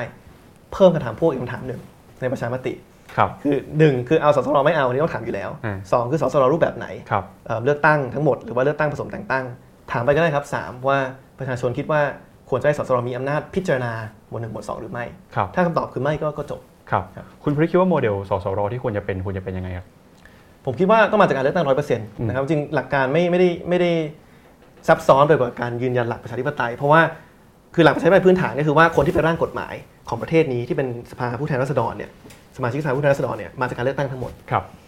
รัฐธรรมนูญก็ไม่ได้เป็นอะไรนอกนอกเหนือไปจากกฎหมายสูงสุดของประเทศ ถ้าเราบอกว่ากฎหมายทั่ว ๆ ไป ให้ตัวแทนประชาชนไปร่างได้ แล้วทำไมกฎหมายสูงสุดของประเทศ เราถึงไม่ให้เป็นตัวแทนประชาชนร้อยเปอร์เซ็นต์นะครับและอย่างที่บอกคือถ้าข้อกังวลคือเรื่องการอัดฉีดความเชี่ยวชาญอัดฉีดความหลากหลายทางวิชาชีพเข้าไปเนี่ยมันทำได้ภายใต้กรอบของการเป็นสสรเลือกตั้งร้อยเปอร์เซ็นต์ไม่จำเป็นต้องไปหากลไกการแต่งตั้งครับเพื่อจะแก้ปัญหานี้ ถ้าลงลึกกว่านั้นเนี่ยผมก็จะบอกว่าผมเชื่อในเรื่องการใช้ระบบเลือกตั้งที่ใช้ประเทศเป็นเขตเลือกตั้งครับอันนี้ก็จะเป็นข้อแตกต่างระหว่างข้อเสนอของไอรอกับข้อเสนอของพรรคร่วมฝ่ายค้านก็คือใช้ระบบเลือกตั้งแบบไหน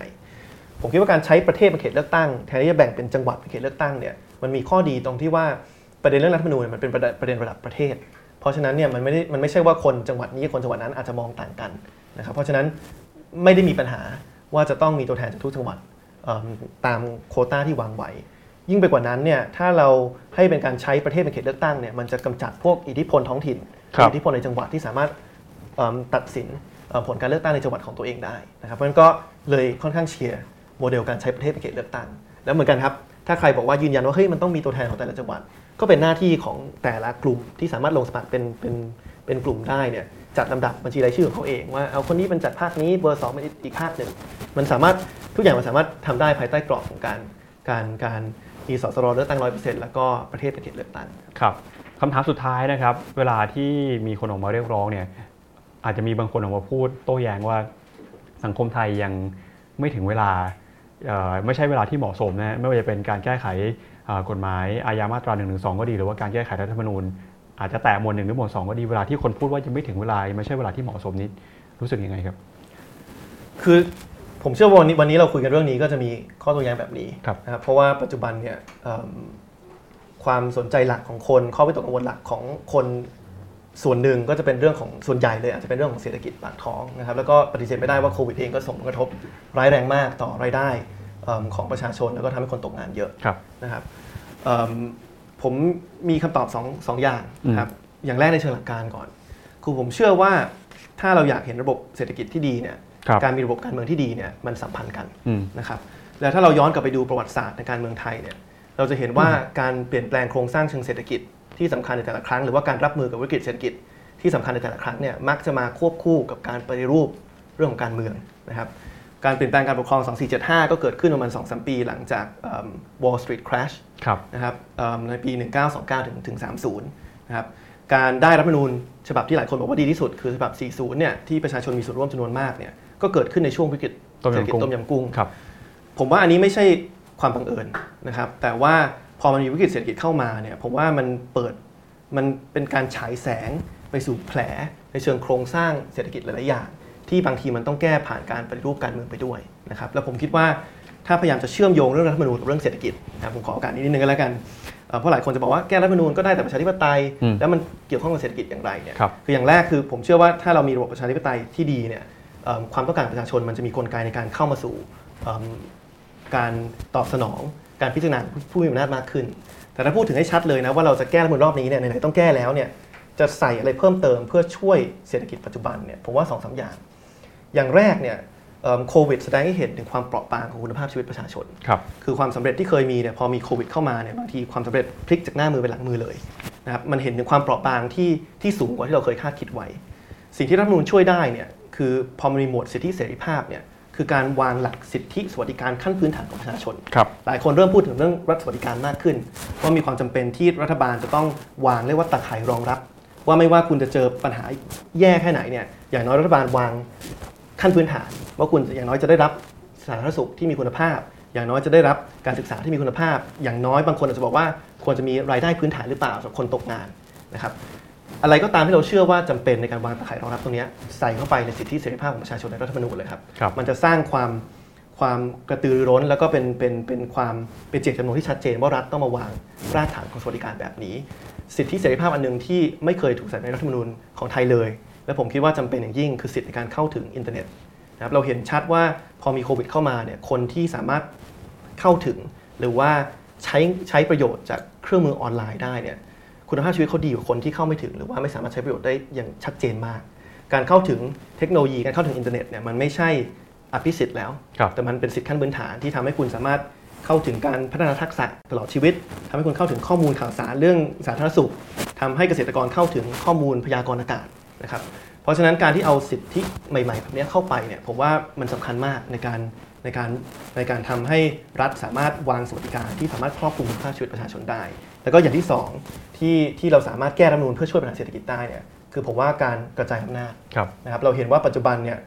เอิ่มหรือว่าตั้งแต่ระลอกแรกเราเห็นว่าการรับมือกับโควิด ที่เรารับมือได้ดีในระลอกแรกส่วนหนึ่งเนี่ยมาจากเครือข่ายในพื้นที่อย่างอสมอาสาสมัครอาสาสมัครสาธารณสุขครับที่รู้ปัญหาของท้องถิ่นตัวเองได้อย่างชัดเจน และสามารถเอิ่มดำเนินมาตรการต่างๆ ได้อย่างได้อย่างปรับให้มันตรงกับความต้องการของพื้นที่นะครับเพราะฉะนั้นผมว่ามันเป็นสัญญาณที่ชัดว่าเอ้ยถึงเวลาแล้วที่เราควรจะให้จังหวัดชุมชน พื้นที่เดี๋ยวสามารถจัดการตัวเองได้บ้าง กระจายอำนาจให้เขาสามารถบริหารจัดการตัวเองได้มากขึ้น อาจจะกระจายงบประมาณ หรือว่าแม้กระทั่งกระจายอำนาจในการจัดเก็บภาษีของตัวเอง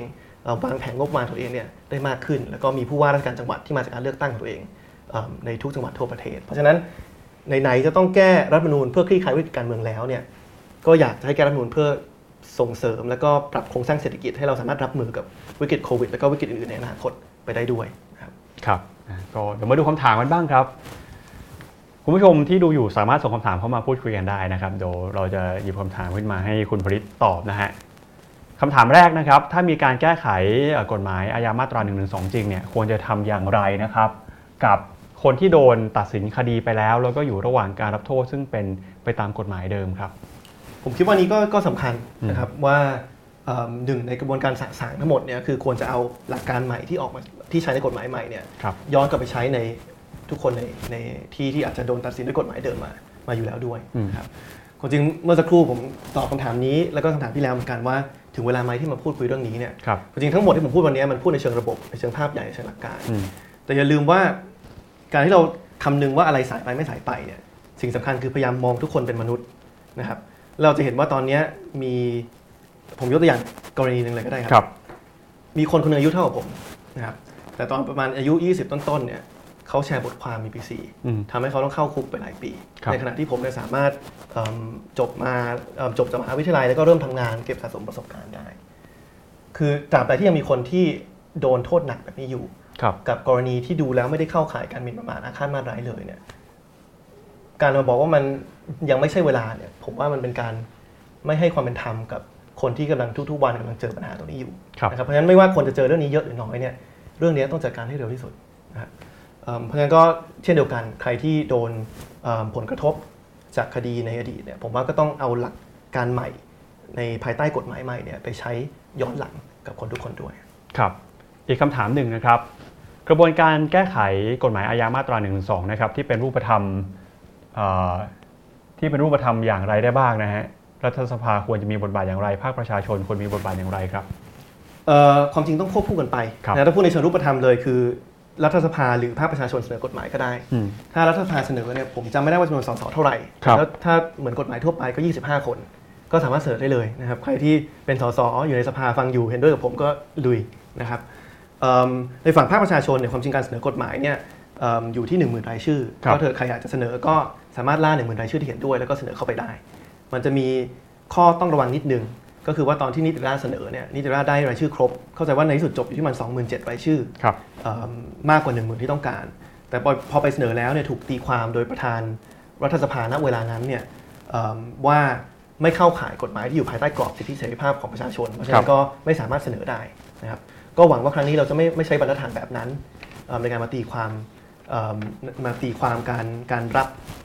กฎหมายที่ถูกเสนอในภาคประชาชนถ้าเกิดมีจริงนะครับแล้วก็ถ้าเกิดว่ามีการล่าหนึ่งหมื่นรายชื่อจริง แล้วนำเสนอสู่สภาเนี่ยก็หวังว่าสภาจะรับไว้พิจารณา แล้วก็ไม่ใช้บรรทัดฐานที่ตัดสินไปตอนครั้งนั้นเนี่ยมาใช้ตัดสินครั้งนี้ด้วยครับครับอีกในคำถามหนึ่งนะครับอาจจะเอ่อมองไปที่การเมืองปี 64 นะครับ คุณพริตมองว่ามีประเด็นอะไรที่อยากชวนให้คนคิดตามครับคนติดตามนะครับ โอ้คือ เราบอกว่ายุทธศาสตร์ชาติ 20 ปี ยากแล้วคาดการณ์20 20 ปีในอนาคตวันคนี้รับคาดการณ์1ปีก็ถือว่ายากครับคือถ้าถามผมไม่แน่ใจว่าแขกรับเชิญคนแรกปี 2563 ของรายการวันวันคือใครอ่าครับแต่ถ้าถามก็ว่า 63 จะเกิดอะไรขึ้นในการเมืองผมว่าเขาตอบไม่ตรงกับไม่ตรงกับสิ่งที่เกิดขึ้นแน่นอนครับมันไม่กล้าจริงๆจะคาดการณ์เลย จริง ๆ เนี่ยอ่าทุกๆ ปีวันโอวันก็จะมีเซสชันพิเศษนะฮะจะชวนเอ่อเอ่อดรอาร์มชวนอาจารย์ประจักษ์ แล้วก็มีดรพิพัฒน์เนี่ยครับมาคุยกันเรื่องการเมืองต่างประเทศเศรษฐกิจ คุยทุกปีเลยฮะ ของปีนี้เพิ่งคุยเมื่อสัปดาห์ที่แล้ว ถ้าอยากรู้ว่าปีที่แล้วเป็นยังไงเดี๋ยวไปย้อนดูเพราะช่วงต้นปีก็เป็นเป็นเทปอ่าโออ่าเคเทปหรืที่อมาว่าพตรองดีตรงไม่ตรงแค่นั้นใช่แต่ถ้าประเด็นการเมืองไทยผมว่าสิ่งที่ต้องจับตามองคือการแก้ไขรัฐธรรมนูญนะครับครับเพราะว่าอย่างที่บอกคือ2สิ่งสำคัญคือเราต้องมีการร่างฉบับใหม่ที่มีสสรที่มาจากการเลือกตั้งร้อยเปอร์เซ็นต์ซึ่ครังบถ้าเราไม่จับตามองดีๆเนี่ยเผลอๆจะไม่เกิดขึ้นอืมนะครับ อย่างที่ 2 ก็คืออะไรที่เป็นปัญหาเนี่ยควรจะมีการแก้ไขรายมาตราไปด้วยเลย ไม่ต้องรอถึงปี 2565ครับ2566ในการแก้ไข ครับคำถามหมดเลยงครับทีมงานอ่ามีอีกหนึ่งคำถามนะครับอันนี้อาจจะส่วนตัวนิดนึงนะครับเอ่อผมเข้าใจว่าในสังคมไทยเนี่ยรู้จักคุณพริตในฐานะคนที่เข้ามาเป็นตัวแทนของพรรคประชาธิปัตย์ในการลงสมัครรับเลือกตั้งนะครับ ก็พรรคประชาธิปัตย์เนี่ยแน่นอนก็มีความเป็นอนุรักษ์นิยมนะฮะแต่ใครจะคาดคิดนะฮะว่าผ่านไปหลายปีวันหนึ่งเนี่ยคุณพริต เป็นคนที่ออกมาเเรียกร้องให้มีการแก้ไขกฎหมายอาญามาตรา1นึนะครับ เคยคิดไหมฮะว่าวันนั้นเนี่ยตัวเองจะมีแนวทางหรือการเคลื่อนไหวในลักษณะนี้ หรือว่าการเติบโตการเปลี่ยนแปลงในช่วงหลายปีที่ผ่านมาในแวดวงการเมืองไทยเห็นอะไรที่เปลี่ยนแปลงในตัวเองบ้างครับคือผมยืนยันว่าหลักการพื้นฐานของผมเหมือนเดิมนะครับครับ แล้วถ้าดูจากสิ่งที่ผมเคยให้สัมภาษณ์นะครับ ตั้งแต่ตอนที่ประกาศว่าจะลงสมัครในสังกัดพรรคประชาธิปัตย์เนี่ยก็จะเห็นว่า หลักการพื้นฐานครับแนวความคิดและนโยบายต่างๆ ก็ก็คงเหมือนเดิมนะครับผมไม่ไม่ได้ยามตัวเองว่าเป็นอนุรักษ์นิยมครับนะครับเพราะว่าตั้งแต่เข้ามาในประชาธิปัตย์ผมก็ชัดว่าผมมีความเชื่อในเรื่องเสรีนิยมประชาธิปไตย แล้วก็ถ้าข้อเสนอเชิงนโยบายที่ผมเสนอให้กับพรรคก็มีเรื่องของการยกเลิกการเกณฑ์อาหารอืมมีเรื่องของการเอิ่มสมรสเท่าเทียมสิทธิครัสบมรสเท่าเทียมสำหรับกลุ่มเพศหลากหลาย ซึ่งผมก็ไม่ได้มองว่าเป็นเอิ่มข้อเสนอในเชิงอนุรักษ์นิยม แล้วก็ในวันที่ไม่ว่าจะอนุรักษ์นิยมหรือเสรีนิยมเนี่ยแต่ในวันที่ประชาธิปัตย์ไม่ได้ยึดหลัก ประชาธิปไตยพื้นฐานและไปร่วมกับเอิ่มเรียกว่าพรรคแกนนำรัฐบาลที่มีเจตนาชัดเจนในการสืบทอดอำนาจครับรัฐประหารผมก็ลาออกทันทีนะครับเพราะฉะนั้นผมว่าจุดยืนผมไม่เปลี่ยนนะครับ แต่ผมนิดนึงครับ ถึงแม้คุณจะไม่ได้เป็นเสรีนิยมเหมือนผมครับถึงแม้คุณจะมีอุดมการณ์ทางการเมืองที่เป็นอนุรักษ์นิยมเนี่ยผมคิดว่าคุณก็สามารถเข้ามาพูดคุยเรื่องการแก้ไขมาตรา1นึได้ครับคนอนุรักษ์นิยมไม่จำเป็นจะต้องมองว่าตัวเองไม่สามารถเห็นด้วยกับการแก้ไขมาตรา1นึได้ ถ้าเราเห็นตรงกันว่าโทษหนักเกินไป ใครจะฟ้องก็ได้เป็นปัญหา วิพากษ์วิจารณ์สุจริตควรจะทำได้และเป็นประโยชน์ต่อทั้งประชาธิปไตยเป็นประโยชน์ต่อทั้งสถาบันพระมหากษัตริย์เนี่ยไม่ว่าจะเฉดในการเมืองแบบไหนเนี่ยควรจะคุยเรื่องนี้ได้ครับในจุดยืนยังเหมือนเดิมนะฮะแต่ในเรื่องของการเติบโตทางประสบการณ์หรือทางความคิดมีเรื่องอะไรเปลี่ยนไปด้วยไหมครับ ผมว่าก็เป็นปกติอืมแล้วก็เป็นทัศนคติที่ทุกคนไม่ว่าทำอาชีพอะไรควรจะมีอยู่แล้วก็คือครับเราควรจะเรียนรู้ทักษะใหม่ๆอยู่ตลอดเวลาครับนะผมว่าก็เอ่อ ผมเข้ามาการเมืองเนี่ยตอนนั้นผมทำงานภาคเอกชนประมาณสามปี แล้วก็ลาออกมาเข้าการเมืองก็ผ่านประมาณสองปีเนี่ยก็ผ่านอะไรมาเยอะนะผมว่าเอ่อถึงแม้อาจจะไม่ได้มีโอกาสเข้าไปทำงานทางการเมืองในสภาอย่างเต็มที่แต่ว่าผมว่าเราก็เติบโตทางความคิดมากขึ้นครับเราก็พยายามเข้าใจปัญหาให้มันลึกซึ้งขึ้น แล้วก็เอิ่มพยายามจะรับฟังคนได้มากที่สุดนะครับผมว่าทุกคนว่าทำอาชีพอะไรต้องเรียนรู้ตลอดนะคือเราอย่าครัมบองว่าเรารู้ทุกอย่างแล้วเราเป็นเราเป็นเอ่อแก้วที่น้ำเต็มน้ำเต็มแก้วเอิ่มเพราะฉะนั้นผมว่าก็ก็ต้อง พยายามคงทัศนคติแบบนี้ต่อไป แล้วก็เรียนรู้สิ่งใหม่ๆมาตลอดครับครับ วันนี้คิดถึงเวทีการเมืองไหมครับ มีมีแผนที่อยากจะกลับไปดูในสนามการเมืองอีกไหมครับ ในอนาคตคงกลับไปแน่ครับ แต่ว่าตอนนี้ผมก็มีความสุขกับการบริหารสตาร์ทอัพในการศึกษาครับนะครับเพราะว่าก็รู้สึกว่าเป็นจุดที่เราในมุมหนึ่งคือเราสามารถสร้างประโยชน์ให้กับสังคมได้จริงครับๆนะครับเอิ่มตอนนี้เราแอปพลิเคชันเราเข้าถึงเด็กนักเรียนเนี่ยประมาณ4 0 0 0 0คนทั่วประเทศ แล้วก็จะดีใจทุกครั้งเวลา ได้ยินคำพูดประมาณว่าเนี่ยพอเข้าถึง StartDee เลยทำให้เข้าใจเนื้อหานี้ หรือว่าบางครั้งเราเอาข้อมูลเราไป map กับข้อมูลของกสศอืมเราเห็นว่าเฮ้ยเด็กหลายคนที่เราเข้าถึงเป็นเด็กที่เอิ่มฐานะไม่ได้ร่ำรวยมากนะ เราสามารถเข้าถึงทุกซอกทุกมุมได้จริงๆ ถึงแม้ว่าเราจะเป็นแอปพลิเคชันบนมือถือสมาร์ทโฟน มันก็แฮปปี้กับประโยชน์ที่เรากำลังสร้างอยู่ แล้วก็จริงแฮปปี้กับการเรียนรู้การบริหารนะครับครับพูดพูดเอ่อไม่เกี่ยวกับการเมืองแล้ว แต่ว่าก็เป็นประสบการณ์ครั้งแรกที่ต้องบริหารคนจำนวน100กว่าคนครับนะครับก็ไม่ใช่เรื่องง่ายผมว่าใครที่อยู่ในทีมเอ่อ บริษัทผมฟังครั้งนี้อยู่ก็ก็คงก็คงก็คงเข้าใจได้ว่าว่าก็มีหลาย ๆ อย่างที่ไม่ใช่เรื่องง่าย แต่มันก็เป็นประสบการณ์ที่ผมได้เรียนรู้ทักษะใหม่ครับๆแล้วก็ถ้าสักวันหนึ่งผมรู้สึกว่าซาดีอยู่ในจุดที่สร้างประโยชน์กับสังคมอย่างชัดเจนแล้ว แล้วก็เอ่อมีคนที่เอิ่มพร้อมจะมารับหน้าที่ตรงนี้ต่อ แล้วผมรู้สึกว่าผมได้เก็บสะสมประสบการณ์ในการบริหารเพียงพอแล้ว วันนั้นก็คงก็คงกลับเข้าไปอาสาตัวเองทำงานการเมืองอีกรอบหนึ่งครับนะครับวันที่คุณพริตเนี่ยเอ่อลงสมัคร เป็นตัวแทนในการรับเลือกตั้งเนี่ยคุณพริตไปประกาศให้กับประชาชนทั่วประเทศนะครับว่าคุณพริตมีความฝันอะไร เมื่อปีที่แล้วเนี่ยตอนที่เปิดตัวหนังสือเอ่อ Why So Democracy เนี่ยก็คุยกันว่าคุณพริตก็มีความฝันเรื่องประชาธิปไตยนะครับ ความฝันเดิมยังอยู่ไหมฮะแล้วความฝันวันนี้คืออะไรครับ ความฝันเดิมยังอยู่ครับ ความฝันผมในวงกว้างเลยนะในกรอบกว้างสุดคือ ผมเชื่อในเรื่องของ meritocracy ครับนะครับหรือว่าโอกาสทุกคนเนี่ยควรจะเท่าเทียมกันนะครับคือไม่ว่าคุณจะเกิดมาเป็นใครเกิดมาเป็น เอิ่มเพศอะไรจังเกิดมาในจังหวัดอะไร เกิดมาคุณพ่อคุณแม่ทำอาชีพอะไรเนี่ยโอกาสในชีวิตคุณควรจะเท่ากันครับความสำเร็จของคุณเนี่ยควรจะขึ้นอยู่กับปัจจัยเดียว คือปัจจัยที่คุณควบคุมได้นะครับเช่นความขยันความสามารถไม่ควรจะขึ้นอยู่กับปัจจัยอื่นที่คุณควบคุมไม่ได้เอ่อเพราะฉะนั้นเนี่ยหน้าที่ของรัฐก็คือการทำให้ทำให้โอกาสของทุกคนที่จะประสบความสำเร็จเนี่ยเท่าเทียมกัน ไม่ว่าจะเป็นโอกาสในการมีส่วนร่วมในการเมือง ผ่านการวางเอิ่มระบอบประชาธิปไตยที่เคารพหนึ่งสิทธิ์หนึ่งเสียงเอิ่ม ปกป้องสิทธิมนุษยชนครับเอิ่มการวางโอกาสทางเศรษฐกิจให้เท่าเทียมกัน ออกกฎหมายที่ป้องกันการผูกขาด เพื่อให้คนตัวเล็กตัวน้อยสามารถสร้างธุรกิจ แล้วก็สร้างงานต่างๆเข้ามาได้ ไม่ใช่ให้เอื้อแต่เอิ่มกลุ่มทุนผูกขาด การวางสวัสดิการ อย่างเช่น สาธารณสุขการศึกษาเพื่อทุกคนสามารถเข้าถึงบริการเหล่านั้นที่มีคุณภาพได้อย่างเท่าเทียมกันและวันนี้เป็นเป็นผมว่าเป็นกรอบหลักคือโอกาสของคนบางคนเท่าเทียมกันนะครับไม่ควรจะถูกจำกัดจากว่าคุณเป็นใครควรจะขึ้นอยู่กับ ผลของงานแล้วก็คุณทำอะไร คุณคิดอะไรมากกว่า ครับ มีความฝันใหม่ในช่วงนี้ด้วยไหมครับ เออก็อยากเห็นลิเวอร์พูลป้องกันแชมป์นะแต่ว่า ก็จะเป็นประวัติศาสตร์ครั้งแรกที่ป้องกันแชมป์พรีเมียร์ลีกแต่ดูจากเมื่อวานแล้วเริ่มแบบไม่กล้า ไม่กล้าจะพูดสักเท่าไหร่ครับได้เอาละฮะก็วันนี้นะครับมาพูดคุยกันเรื่องของเออการแก้ไขกฎหมายนะแล้วก็เอ่อพาไปถึงลิเวอร์พูลด้วยนะครับเดี๋ยวก่อนจะจากกันไปนะครับ ในสัปดาห์เอ่อวันอังคารที่ 16 มกราเนี่ยนะครับ ก็วันโอวันวันออนวันจะเป็นอีกหนึ่งตอนพิเศษนะครับหนึ่งปีคณะก้าวหน้ากับก้าวต่อไปการเมืองไทย มาคุยกันกับคุณธนาธรจึงรุ่งเรืองกิจนะครับ ยังไงรอติดตามกัน ก็ในสัปดาห์ถัดไปนะครับ เอาละฮะนี่ก็เป็นทั้งหมดนะครับกับรายการวันโอวันวันออนวันนะครับวันนี้ผมมาคุยกับคุณพริศวัชรศิลป์นะครับเรื่องของมาตรา1นึกับการแก้ไขรัฐธรรมนูญแล้วก็โจทย์ปัญหาใหญ่การเมืองของปี 2564 ด้วยนะครับ